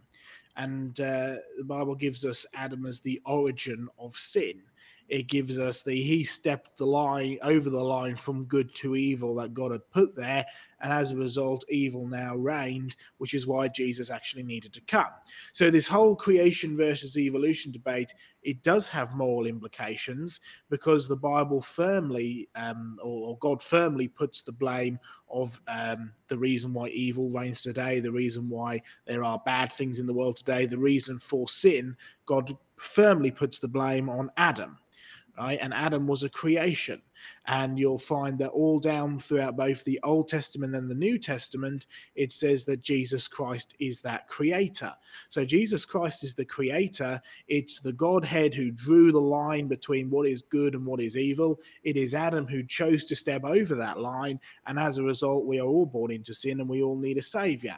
And so when you start to see the thread that kind of runs all the way through that, and Paul, who was trained in the highest universities at the time with regards to the law of God, right? He knew exactly what he was doing when he said and wrote down in the book of things like Romans and Corinthians, by one man sin entered the world and death by sin, right? Make the links. All have sinned and fallen short of the glory of God. So all are sinners. The wages of sin is death. All sin, so all die. That's why we needed Jesus Christ. So yes, it definitely has not only moral implications, but also salvation implications, right? It's gospel-centered. It's a gospel-centered doctrine. John? Diane, you come from an Anglican community. What's the connection? I mean, we have a famous Anglican college, which is abandoning God. I mean, they started out 6 days of creation. Now they moved away from that. What are some of the implications even for the Anglican community? Well, in terms of creation versus evolution, I think one of the most essential ones, which has definite moral implications, is that we are told that human beings were made as separate creations. We are not animals. Therefore, you cannot judge human behavior by animal behavior. And so, for example, we have people writing in saying, well, animals do this. It must be natural. Why can't people do it? And the answer is human beings did not evolve. They are special creations. They never were animals. So that's one very, very clear divide between creation and evolution. We were never animals, so we cannot use animal behavior to tell us what gender we should be. Tell us what gender we could be, or whether we can change our gender, or things like that. So very clear moral implications there. How humans behave is according to what God has told us about human beings, because human beings are in a different and separate category. They always were. Whatever has happened to us since then, we have always been separate from animals, so we cannot make any moral issues based on animal behavior. I'll give you an illustration that's just happened in our courts out here. A young man was basically jailed, very serious charges of murder, because he'd run down a mother and killed the unborn baby in her womb 7 months along, right? So he's, for the first time in Australian history, he's charged with a murder type offence. Now, at the same time in Australia, you can get an abortion up till the day before the baby is born, right? In other words, the absolute hypocrisy of saying someone who's run down a mum and killed the baby and a doctor who is paid to actually kill the baby deliberately are regarded as two separate and unrelated events. What sheer hypocrisy. And the same is true. This church community is struggling with who should be bishops, could gay people be bishops, all those sort of things. And they have no roots to sort out the answer unless they historically go, God made them male and female, end of discussion, right? There's an article that's come out just yesterday. I sent it to Joe and some of the others on the fact that they are now breeding mice that have been bred purely from male mice, right? They've taken the cells and tweaked them. They've dropped one X chromosome out of one. They've mixed it with a normal female egg, a normal male sperm, and produced new baby mice. And then down at the bottom article, it says, this has real implications for the gay community, even though we're a long way away from it, where two males can actually have their own baby without a woman being involved. Now, that's because they don't believe there is a God who will hold them accountable. Like Ravi doesn't. You can see from his track going on down the side, he does not believe the God of the Bible. He wants to be God himself. You do that, and you'll end up having no answer to what is evil, whether it be the killing of a baby by driving or the killing of a baby by abortion or what sex you can be to be a bishop or not. And it will divide and tear to pieces with no resolution in sight unless you get back to God's word is literal from the very beginning. Another quick example as well, if you want to look purely at the moral side of things, right, you'll find in both of Paul's letters to the Corinthian church, it is full of discussion on morals. The Corinthian church was a fairly messed up church, it would seem, and Paul spent most of his letters to them, you know, trying to encourage them, but at the same time trying to sort of, you know, whip them back in on track. And what's interesting is in discussions about things like animals, and we use this example in our programs on things like animal rights, right? Paul states that God has created different types of flesh. There's the flesh of birds, there's the flesh of animals, there's the flesh of man, right? There are different types of flesh. Now, that is a moral discussion. It's a discussion of different morals that apply to different creatures and completely separately to human beings. That's because they were created different. So creatures and humans and animals were created with different sets of morals, right? And that goes straight back to creation. So you'll find that your doctrine, things like, you know, dominion as well, both given to Adam, reestablished or reconfirmed at the time of Noah, affirmed by people like Paul in the New Testament. These are all sort of moral discussions which go straight back to Genesis, and they don't make sense unless you have a creator who actually created these with inherent morals built into the system. So it all goes back to creation for sure. Mm-hmm. I was going to add that Paul, you mentioned Paul earlier, he continually ties the gospel with creation, and he introduces lots of his discussions about the gospel with a comment about the creation.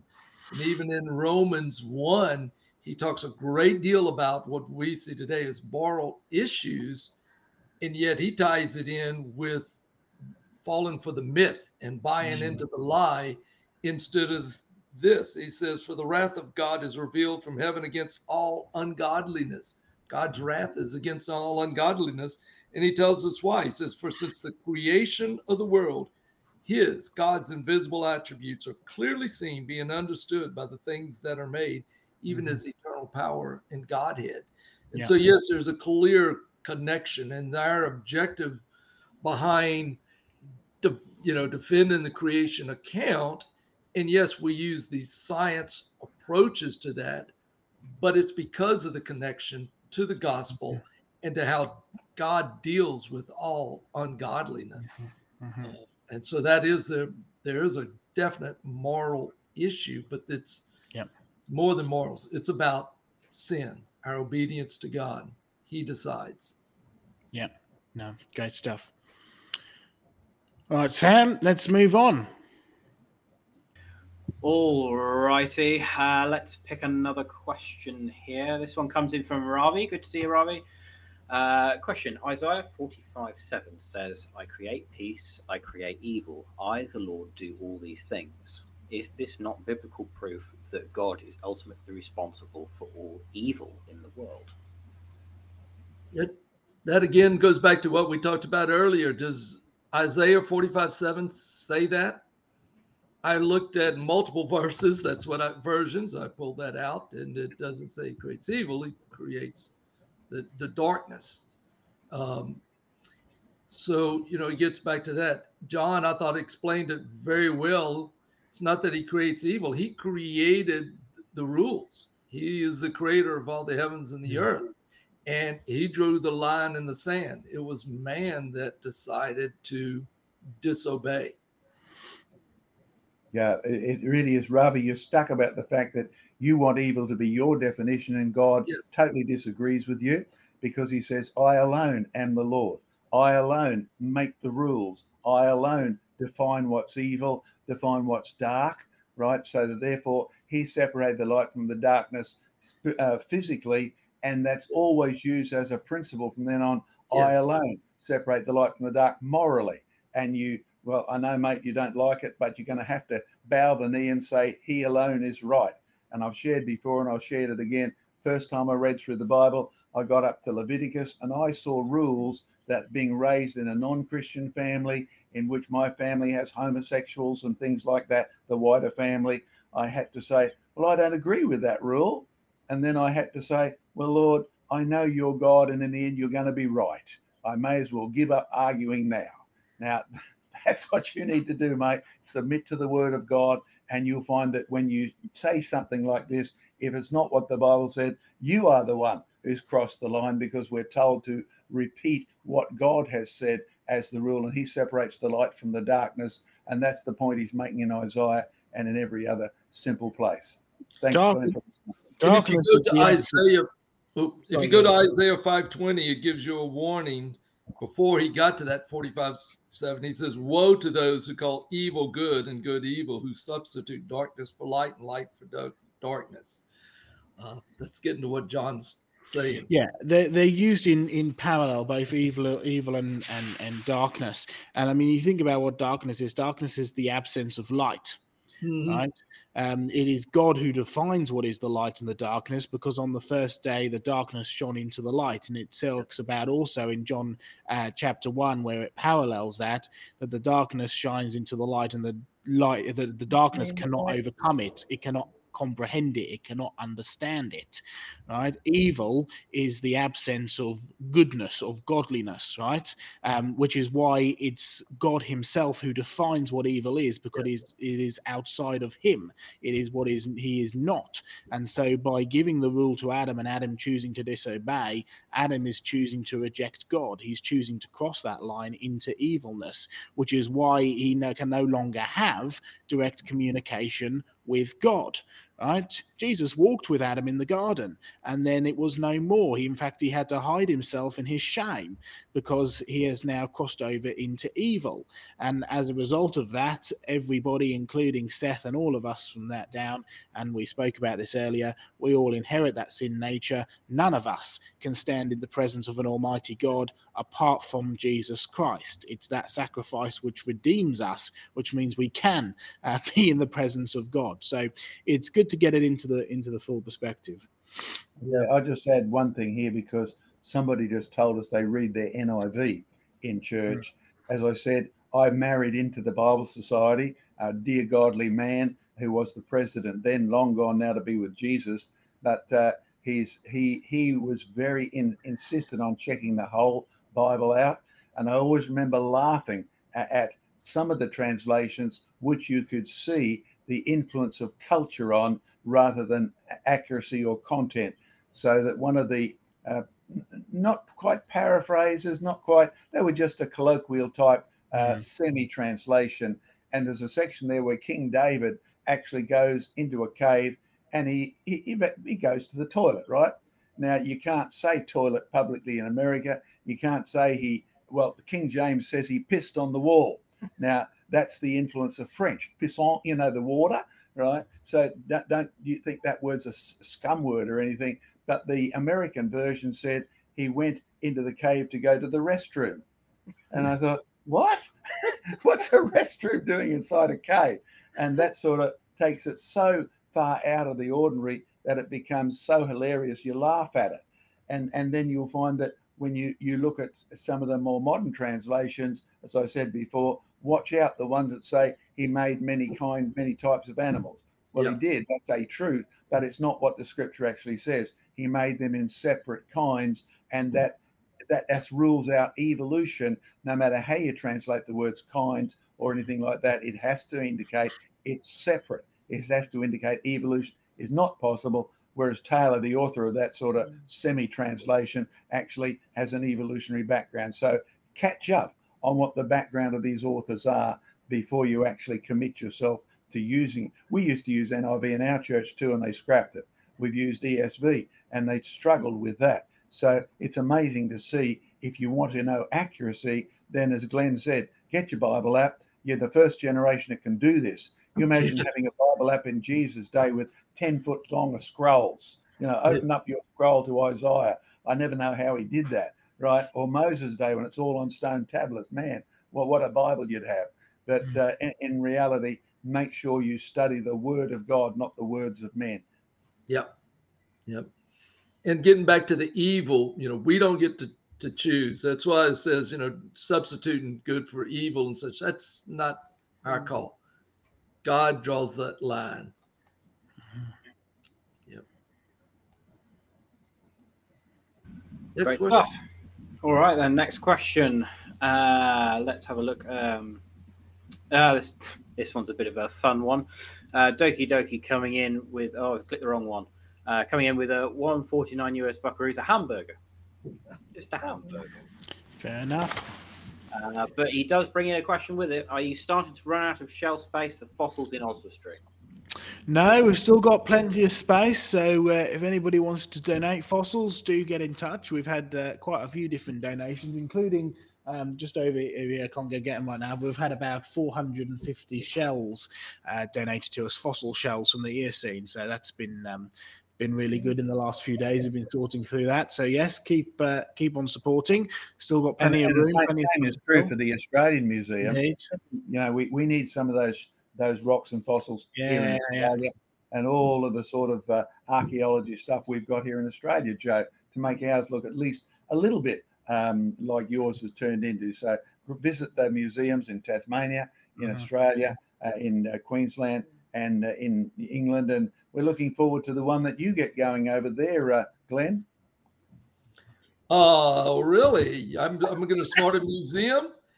I would love to, if God will give me a building on Genesis Road. You've probably driven down Genesis Road, and I've often thought, man, that would be the place to have a creation museum. Genesis Road. I'll tell you what, you've been out with Robert Stewart collecting fossils, and he's part of a big supermarket chain, burger chain, and $1.49 wouldn't even get you a decent burger at his place. So up the donations there for some decent-sized burgers. So thank you. Yeah. Great stuff. All right, Sam, we've got enough time. We've got about another 20 minutes, so a few more questions to fill before we begin to wrap up. Okie dokie. This one comes in from Mr. Gates. I wonder how big was Adam? Maybe 10 feet or more. Diane, do you want to comment on the biological implications and size? He wouldn't have been 10 feet. He may have been taller than the average person is today. In fact, he probably was. But there is physical limits as to how tall human beings can grow. And it's all to do with just plain ordinary physics in terms of how much your weight is distributed and how much your bones It's just like building any other structure. Now, because we have a vertical body and we stand on 2 feet, and we are well designed for that, brilliantly designed, in fact, to balance our weight around a line that goes down through the center of gravity of the body. But there is a limit to how much weight that your bones can actually bear. So up to over 6 feet, certainly, no problem.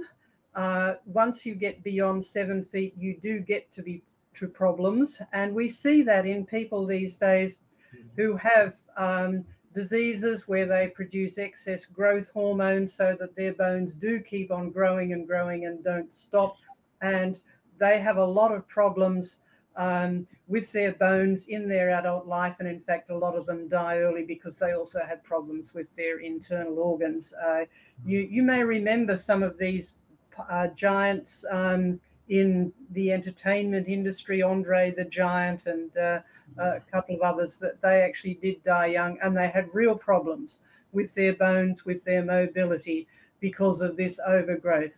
So yes, Adam probably was what we would consider a big, strapping, strong man, probably well over 6 feet, but not the sort of giants that we think of in terms of 10 feet or anything like that. That's just not physically possible. And in fact, our bodies are designed to stop growing vertically. If you know the normal human life cycle, we grow during our child, we grow quickly in infant life, slows down a bit, and then it goes through an enormous surge during adolescence. And then we just stop growing vertically because, in fact, the growth centers in the ends of our long bones are literally closed down. They stop growing, and because of hormonal control there, so that you get to a certain age. In men can keep growing until their early 20s. Women usually stop earlier than that. But after that, you stop growing vertically. You can keep growing horizontally. I agree this way, Diane. Yeah, well, you can still grow horizontally, but you stop growing vertically because those growth centers are literally closed down.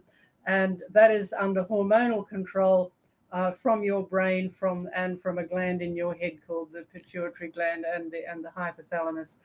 We won't go into the technical details there, but we are designed not to grow all of our lives, and certainly not beyond between 6 and 7 feet seems to be about the optimal there. In fact, if I can throw in a Bible translation issue that comes up here, the American translation still use the old imperial scale. So when you look at the size of Noah's Ark mentioned in there, it mentions 450 feet. Now, given that Adam was most probably bigger than that, you make Adam 9 foot tall, 8 foot tall or whatever, his foot is no longer what we and I call 12 inches. That, by the way, is an inch, right? That's where the measurement comes from. It is a body measurement. So God firmly believed in digital maths, right? So in reality, digital stuff has been around from the beginning. But the arc, of course, is measured in cubits. And as you grow, my cubit is bigger than Diane's cubit. So therefore, if you have a cubit measurement, it's best to translate it as Noah made the boat 150 cubits, 50 cubits or whatever, and put it in their body measurement rather than in what Americans think is just 12 inches, defined by the present day person. You get caught into the present is the key for the past and use it in translation. Caution, check your original and it will tell you the cubit is there. And then you look it up and you find out a great bit of information. There were 3 cubits. Yes. There's the ordinary man's cubit, which is 18 inches roughly on the American scale. And then there's the royal cubit, because to be a king, you had to be a big bloke, right? So the royal cubit is roughly 4 or 5 inches longer. And I guess if you had an arm that big, you could punch out anybody. And then there's the sacred cubit, which is basically twice that length. God is bigger than all is the implication that's there. So be careful again of translations. When you have the job of translating the Bible into the language of the person you're talking to, that's when you'll get to see how much you actually understood of what it said. And Ravi's a great case in point this morning. He's not going by God's definition of evil at all. He's going by what he wants it to be. Sorry, Robbie, won't work. Yeah. And then I've got a question more for you guys. You know, you look in the scriptures, it talks about giants, and by the cubits that were given in the Bible, that they were maybe 10 feet tall, but you find on the internet these claims of 30 foot, 20 foot. Have you found, are there ever been any fossils to support those claims? We know there's nothing. Let me make a comment from the measurements of the giants. You will find that Goliath and that they certainly are big guys, and certainly probably their pituitary gland was busted. They have associated defects, e.g. 7 fingers, 7 toes, 6 toes, 6 fingers, all those sort of things. And they died young. So it was possible for them to reach maximum size, given that they had better food than we do. I mean, a land covered in milk and honey would not even stick the giants to the ground, right? I'm just playing with words there. But in reality, the grapes were huge, right? So therefore, the environment was much better then than it is now, but never was there a huge number of these giants. Because if there was, when the army of the Israelites came out to fight them, they would have sent a whole truckload of giants. They sent one because they were so unviable as a human. And today you'll find human beings, particularly those who play basketball, can be 7 to 8 feet sort of tall and do moderately well, but even their bodies sort of stress out in the end, don't they, Diane? Yeah. Mm-hmm. Yeah, they end up getting all sorts of problems with their bones and their joints and things like that. By the way, just to justify, you used to work in sports physiology? Yes. Okay, yes, so tell them what you did, because I know, but they don't. About what? What you used to do with sports and that. Oh, well, I worked in a university where there was a sports coaching and sports science department, so some of their students used to come and do some of our courses. And so they had to study biomechanics. And that's exactly what it is. Our bones and joints and muscles have to work by basic physics of basic mechanics, and there are just limits to how much force you can apply to your bones and joints before they start to wear out. In fact, the same rules apply to fossils like dinosaurs. Yes. I still remember one of the best displays I've ever been to in the British Natural History Museum, where they had the world's best dinosaur hunter had all his fossils on display, and he was asking questions, and he was saying things like, in today's sports world, we know that the bigger your legs, the bigger your muscles, the bigger your bones, the harder it is for you to run. Look at T-Rex. It could not have run after you if it wanted to.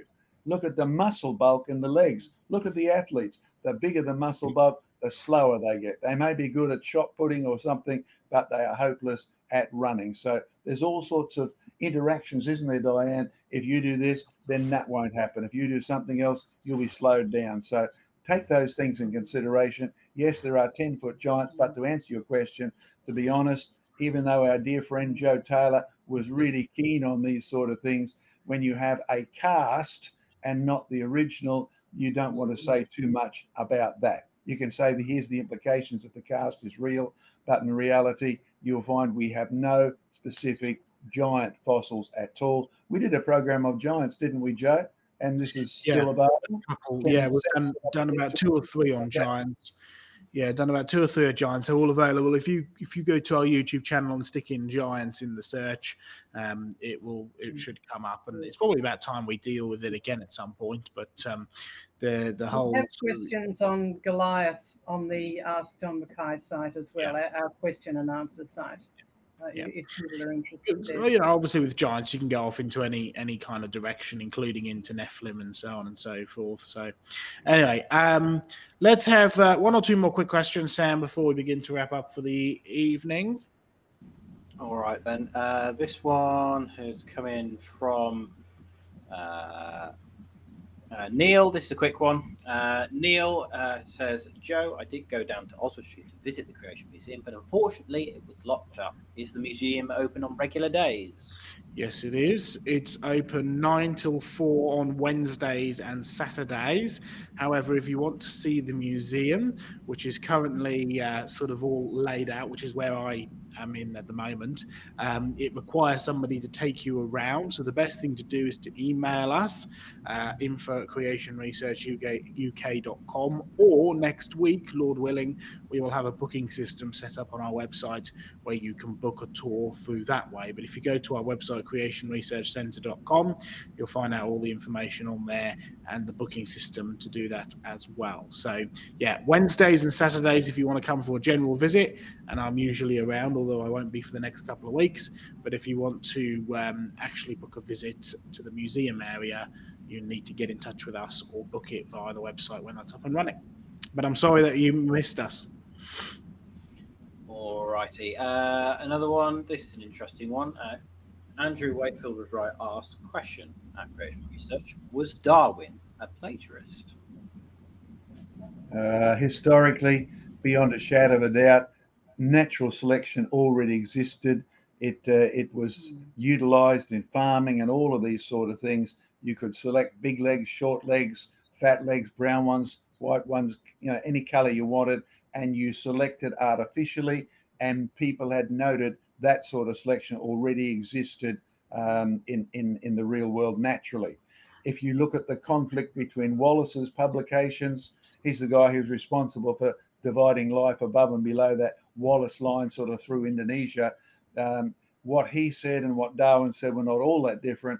And you know there's a conflict because Darwin's friends are on record as advising him to get into publication before Wallace did, right? Nothing new under the sun. Sadly, politics and science are like that.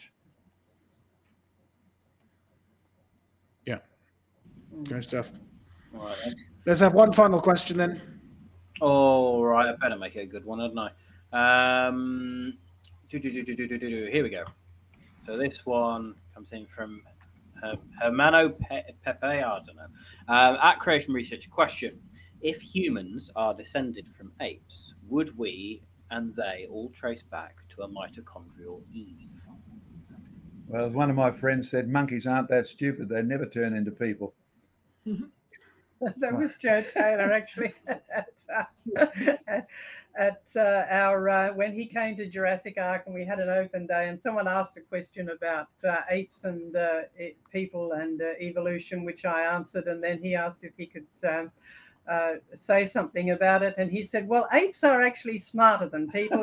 If you can live in a tree and just eat fruit and do what you like and lounge around without any governments to tell you what to do or take taxes from you, why would you want to evolve into people? Okay. But anyway, going back to if humans are descended from apes, would they and all of us go back to mitochondrial Eve? Apes have mitochondria. In fact, all mammals have mitochondria, so do fish and birds and invertebrates as well. They're just little powerhouses inside your cells. So all multicellular animals and some protozoa have them as well. So as to whether you can trace them all back, the concept of mitochondrial Eve was never actually used to promote evolution. It was meant to go back to explain, well, who was the first fully human person? Before that, whatever you believed about it, that was another story. And so they looked at the mitochondrial genome, which is not very many genes, about 37, I think, looked at the variation, and they said, yes, we could account for all of these if all the women in the world were descended from one woman.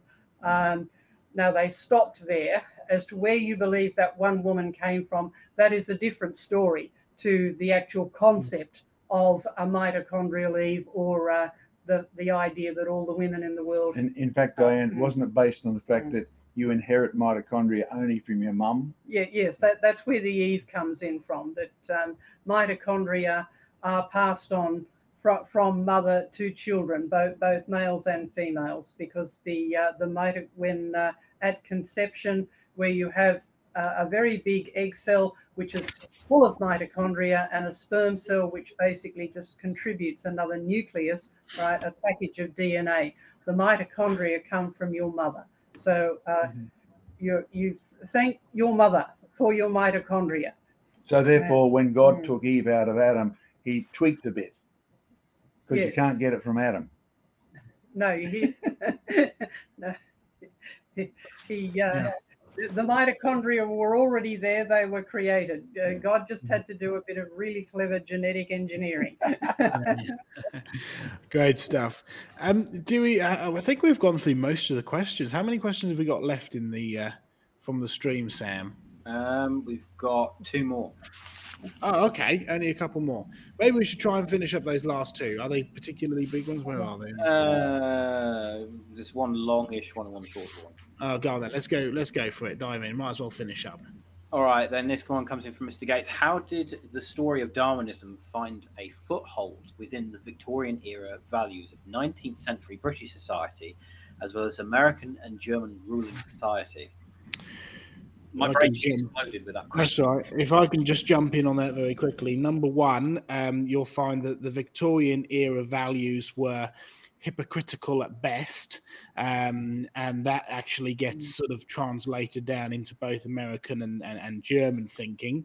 If you want to know the story of Darwinism, or the kind of concept that we came to know as Darwinism, particularly sort of natural selection leading into evolution, you have to go back to the French at the time of the French Revolution. And you'll find all throughout history, whether you trace it back to the ancient Sumerians and Babylonians, or you go back to the French, the whole thing is a rejection of truth and really a rejection of authority. Okay, whether that authority be the king or whether that authority be God. So the French revolutionaries are famous for wanting to chop off all of the aristocrats' heads, right? The king's heads. And that's because you want to get rid of a monarchy. This is high Catholic France, so slightly different to sort of what's going on in Britain a little bit earlier than the Victorian era. And they're wanting to get rid of the monarchy. But of course, if you're in high Catholic France, you believe that God appoints the kings. That's a biblical principle, right? Okay, if you challenge the king, you're challenging God. How do you get rid of the king? You get rid of God. Once you've got rid of God, you can chop the king's head off. You've got nobody you're accountable to, right? Okay, how do you get rid of God? Easy. You borrow from the old Greek pagan philosophy that given enough time, slime can evolve into humans. If given enough time, slime can evolve into humans, there's no need for a god, therefore there isn't a god, therefore you chop the king's head off. And that's where you get philosophers like Voltaire, de Buffon, Desmarais, who were really promoting a naturalistic kind of thinking. The idea that fossils are inorganic, the idea that given enough time, life can arise from non-life, spontaneous generation, and so on and so forth. And those ideas of both deep time, right, millions of years, and sort of a naturalistic sense of thinking filter down into England, high Victorian England, through the Scots. People like James Hutton, people like Charles Lyell. They influence people like Erasmus Darwin and Charles Darwin. And as a result, you end up with the publication of things like On the Origin of Species. So really it stems from first and foremost a rejection of truth, secondly a rejection of authority. And it's a fascinating study going back down through history, but you'll find that the Victorian era values were, as I said, hypocritical at best. Really, they were, Christians only in thought, much like you get sort of nominal Christians today who go to church because it's the right thing to do. They don't actually believe any of it. And you'll find the reality is things like Queen Victoria would say things like, she's on record saying things like, well, it's only the poor who sin. Us upper class kings and queens, we don't sin, right? So it's... Really, you're at a point in Victorian era England where people have already rejected the truth. They're just waiting for something to come along to replace it. That replacement is a naturalistic philosophy, which is not a new one by any stretch of the imagination. John? Well, if you want to see the hypocrisy, the thing that always struck me, even here in Australia, our standards, I would say, were more Christian because we've been cut off from, the French and everything else in our Victorian Christianity which was cultural. So the standards at school where you won't take your pants down in public, you know, all of the urinals were all locked off so no one could view you or anything like this. You didn't have nude statues anywhere except in public places. You did Victoriana. So here's a totally naked woman on the outside of the insurance company, a totally naked guy. And you say, what's that? You know, we're not allowed to do that ourselves, and yet you have it on the buildings. Well, Queen Victoria and the others had a double standard beyond belief almost. Visit Hampton Palace and look at the pornography all through the walls. I used to think National Geographic was pornographic because you had naked people in there, but they went way beyond that. So they believed one thing, but they actually did another thing. And God despised Victorian England for its double standards, which produced so much conflict ultimately in the world today. But it also enabled the missionaries to be free. It's got a strange consequence. So in India, the missionaries would have been protected by the soldiers to preach the gospel. But the company only allowed you to preach where they wanted you to. So it came with sort of six of one, half a dozen of the other. So yes, hypocrisy like you can't believe. So Queen Victoria would not bow the knee to Christ because she did not see herself as underneath the authority of God. Yeah. Great stuff. All right, let's have one final question, just so we say we've wrapped everything up, Sam. There we go. I have no idea what it is. What have we got? Here we go. Jim P., what are your thoughts on the Declaration of Arbroath? Well, I've been there, but I didn't read it. No, it's more political than religious, I would say. It's sort of akin to Henry VIII's reasonings for getting rid of the Catholic Church. He didn't really get rid of the Catholic Church. He just replaced himself. He replaced the Pope with himself. If I remember correctly, it's got to do with rejecting one of the popes. But as far as I'm aware, it's much more of a political statement than it is anything religious or theological. But I would have to double check that. But I'm pretty sure that's what it is. I've only been there and collected rocks. Yeah, so good really rocks. No content. Yeah, that's lovely red rocks beyond a shadow of a doubt, and a lovely nice fossil out of one end too. But with any of these things, let's get something important as a principle. What men said about what God said is less important than what God says about what men say, right? That's the issue here, and you want to stick to it. One last comment from me. Our new museum opening is Sunday afternoon, already booked out. Again, if you've got spare fossils here in Australia and you don't want them, then we know now exactly where they can go. Join our other 2 million that are waiting for display, and pray for us. Join us. Diana will be there. The whole team will be there. And we'd encourage you to join the ministry, put yourself on our Aussie mailing list and the whole mailing list. Thanks, Joe. Yeah, great stuff. Fantastic. Thanks very much, everybody. It's been brilliant. We've got a great chat, and we've had a lot of people watching, which has been wonderful. Do keep your questions coming, because like I say, we do one of these every few weeks. Next week, we're going to be dealing with the subject of Jesus as creator. So that should be a really good program, more of a sort of a Bible study / theological type of thing, but one that obviously links in very, very strongly with the work of creation research and everything else. So do join us for that next week, and we'll get some more stuff up and scheduled this week as well. Thanks all so much for joining us. Sam, do you want to just remind everybody of the Twitchy stuff? Yeah, all right then. Go on then. We are now on Twitch and Rumble. So please follow the links in the chat to go and follow and subscribe or whatever it is on those platforms. It would really greatly help us out. We need to get to at least 5 followers on Rumble before we can live stream there. So it all falls down to you guys. So please do follow on that platform if you can. But yeah, that's it from me. And also a reminder as well that I'm doing the Bible Journey Challenge. We're reading through the Bible from start to finish, from Genesis to Revelation in order. Currently in Leviticus. If you want more information, then please make sure you go to our YouTube channel and go down to the 3rd playlist from the top, which is the sort of overall story as to what the challenge is about and how you can take part. Yep, great stuff. Right, well, it's time to go. Join us next week. Goodbye and God bless from all of us at Creation Research. And We'll see you next time. See you next week. Like that. Yeah.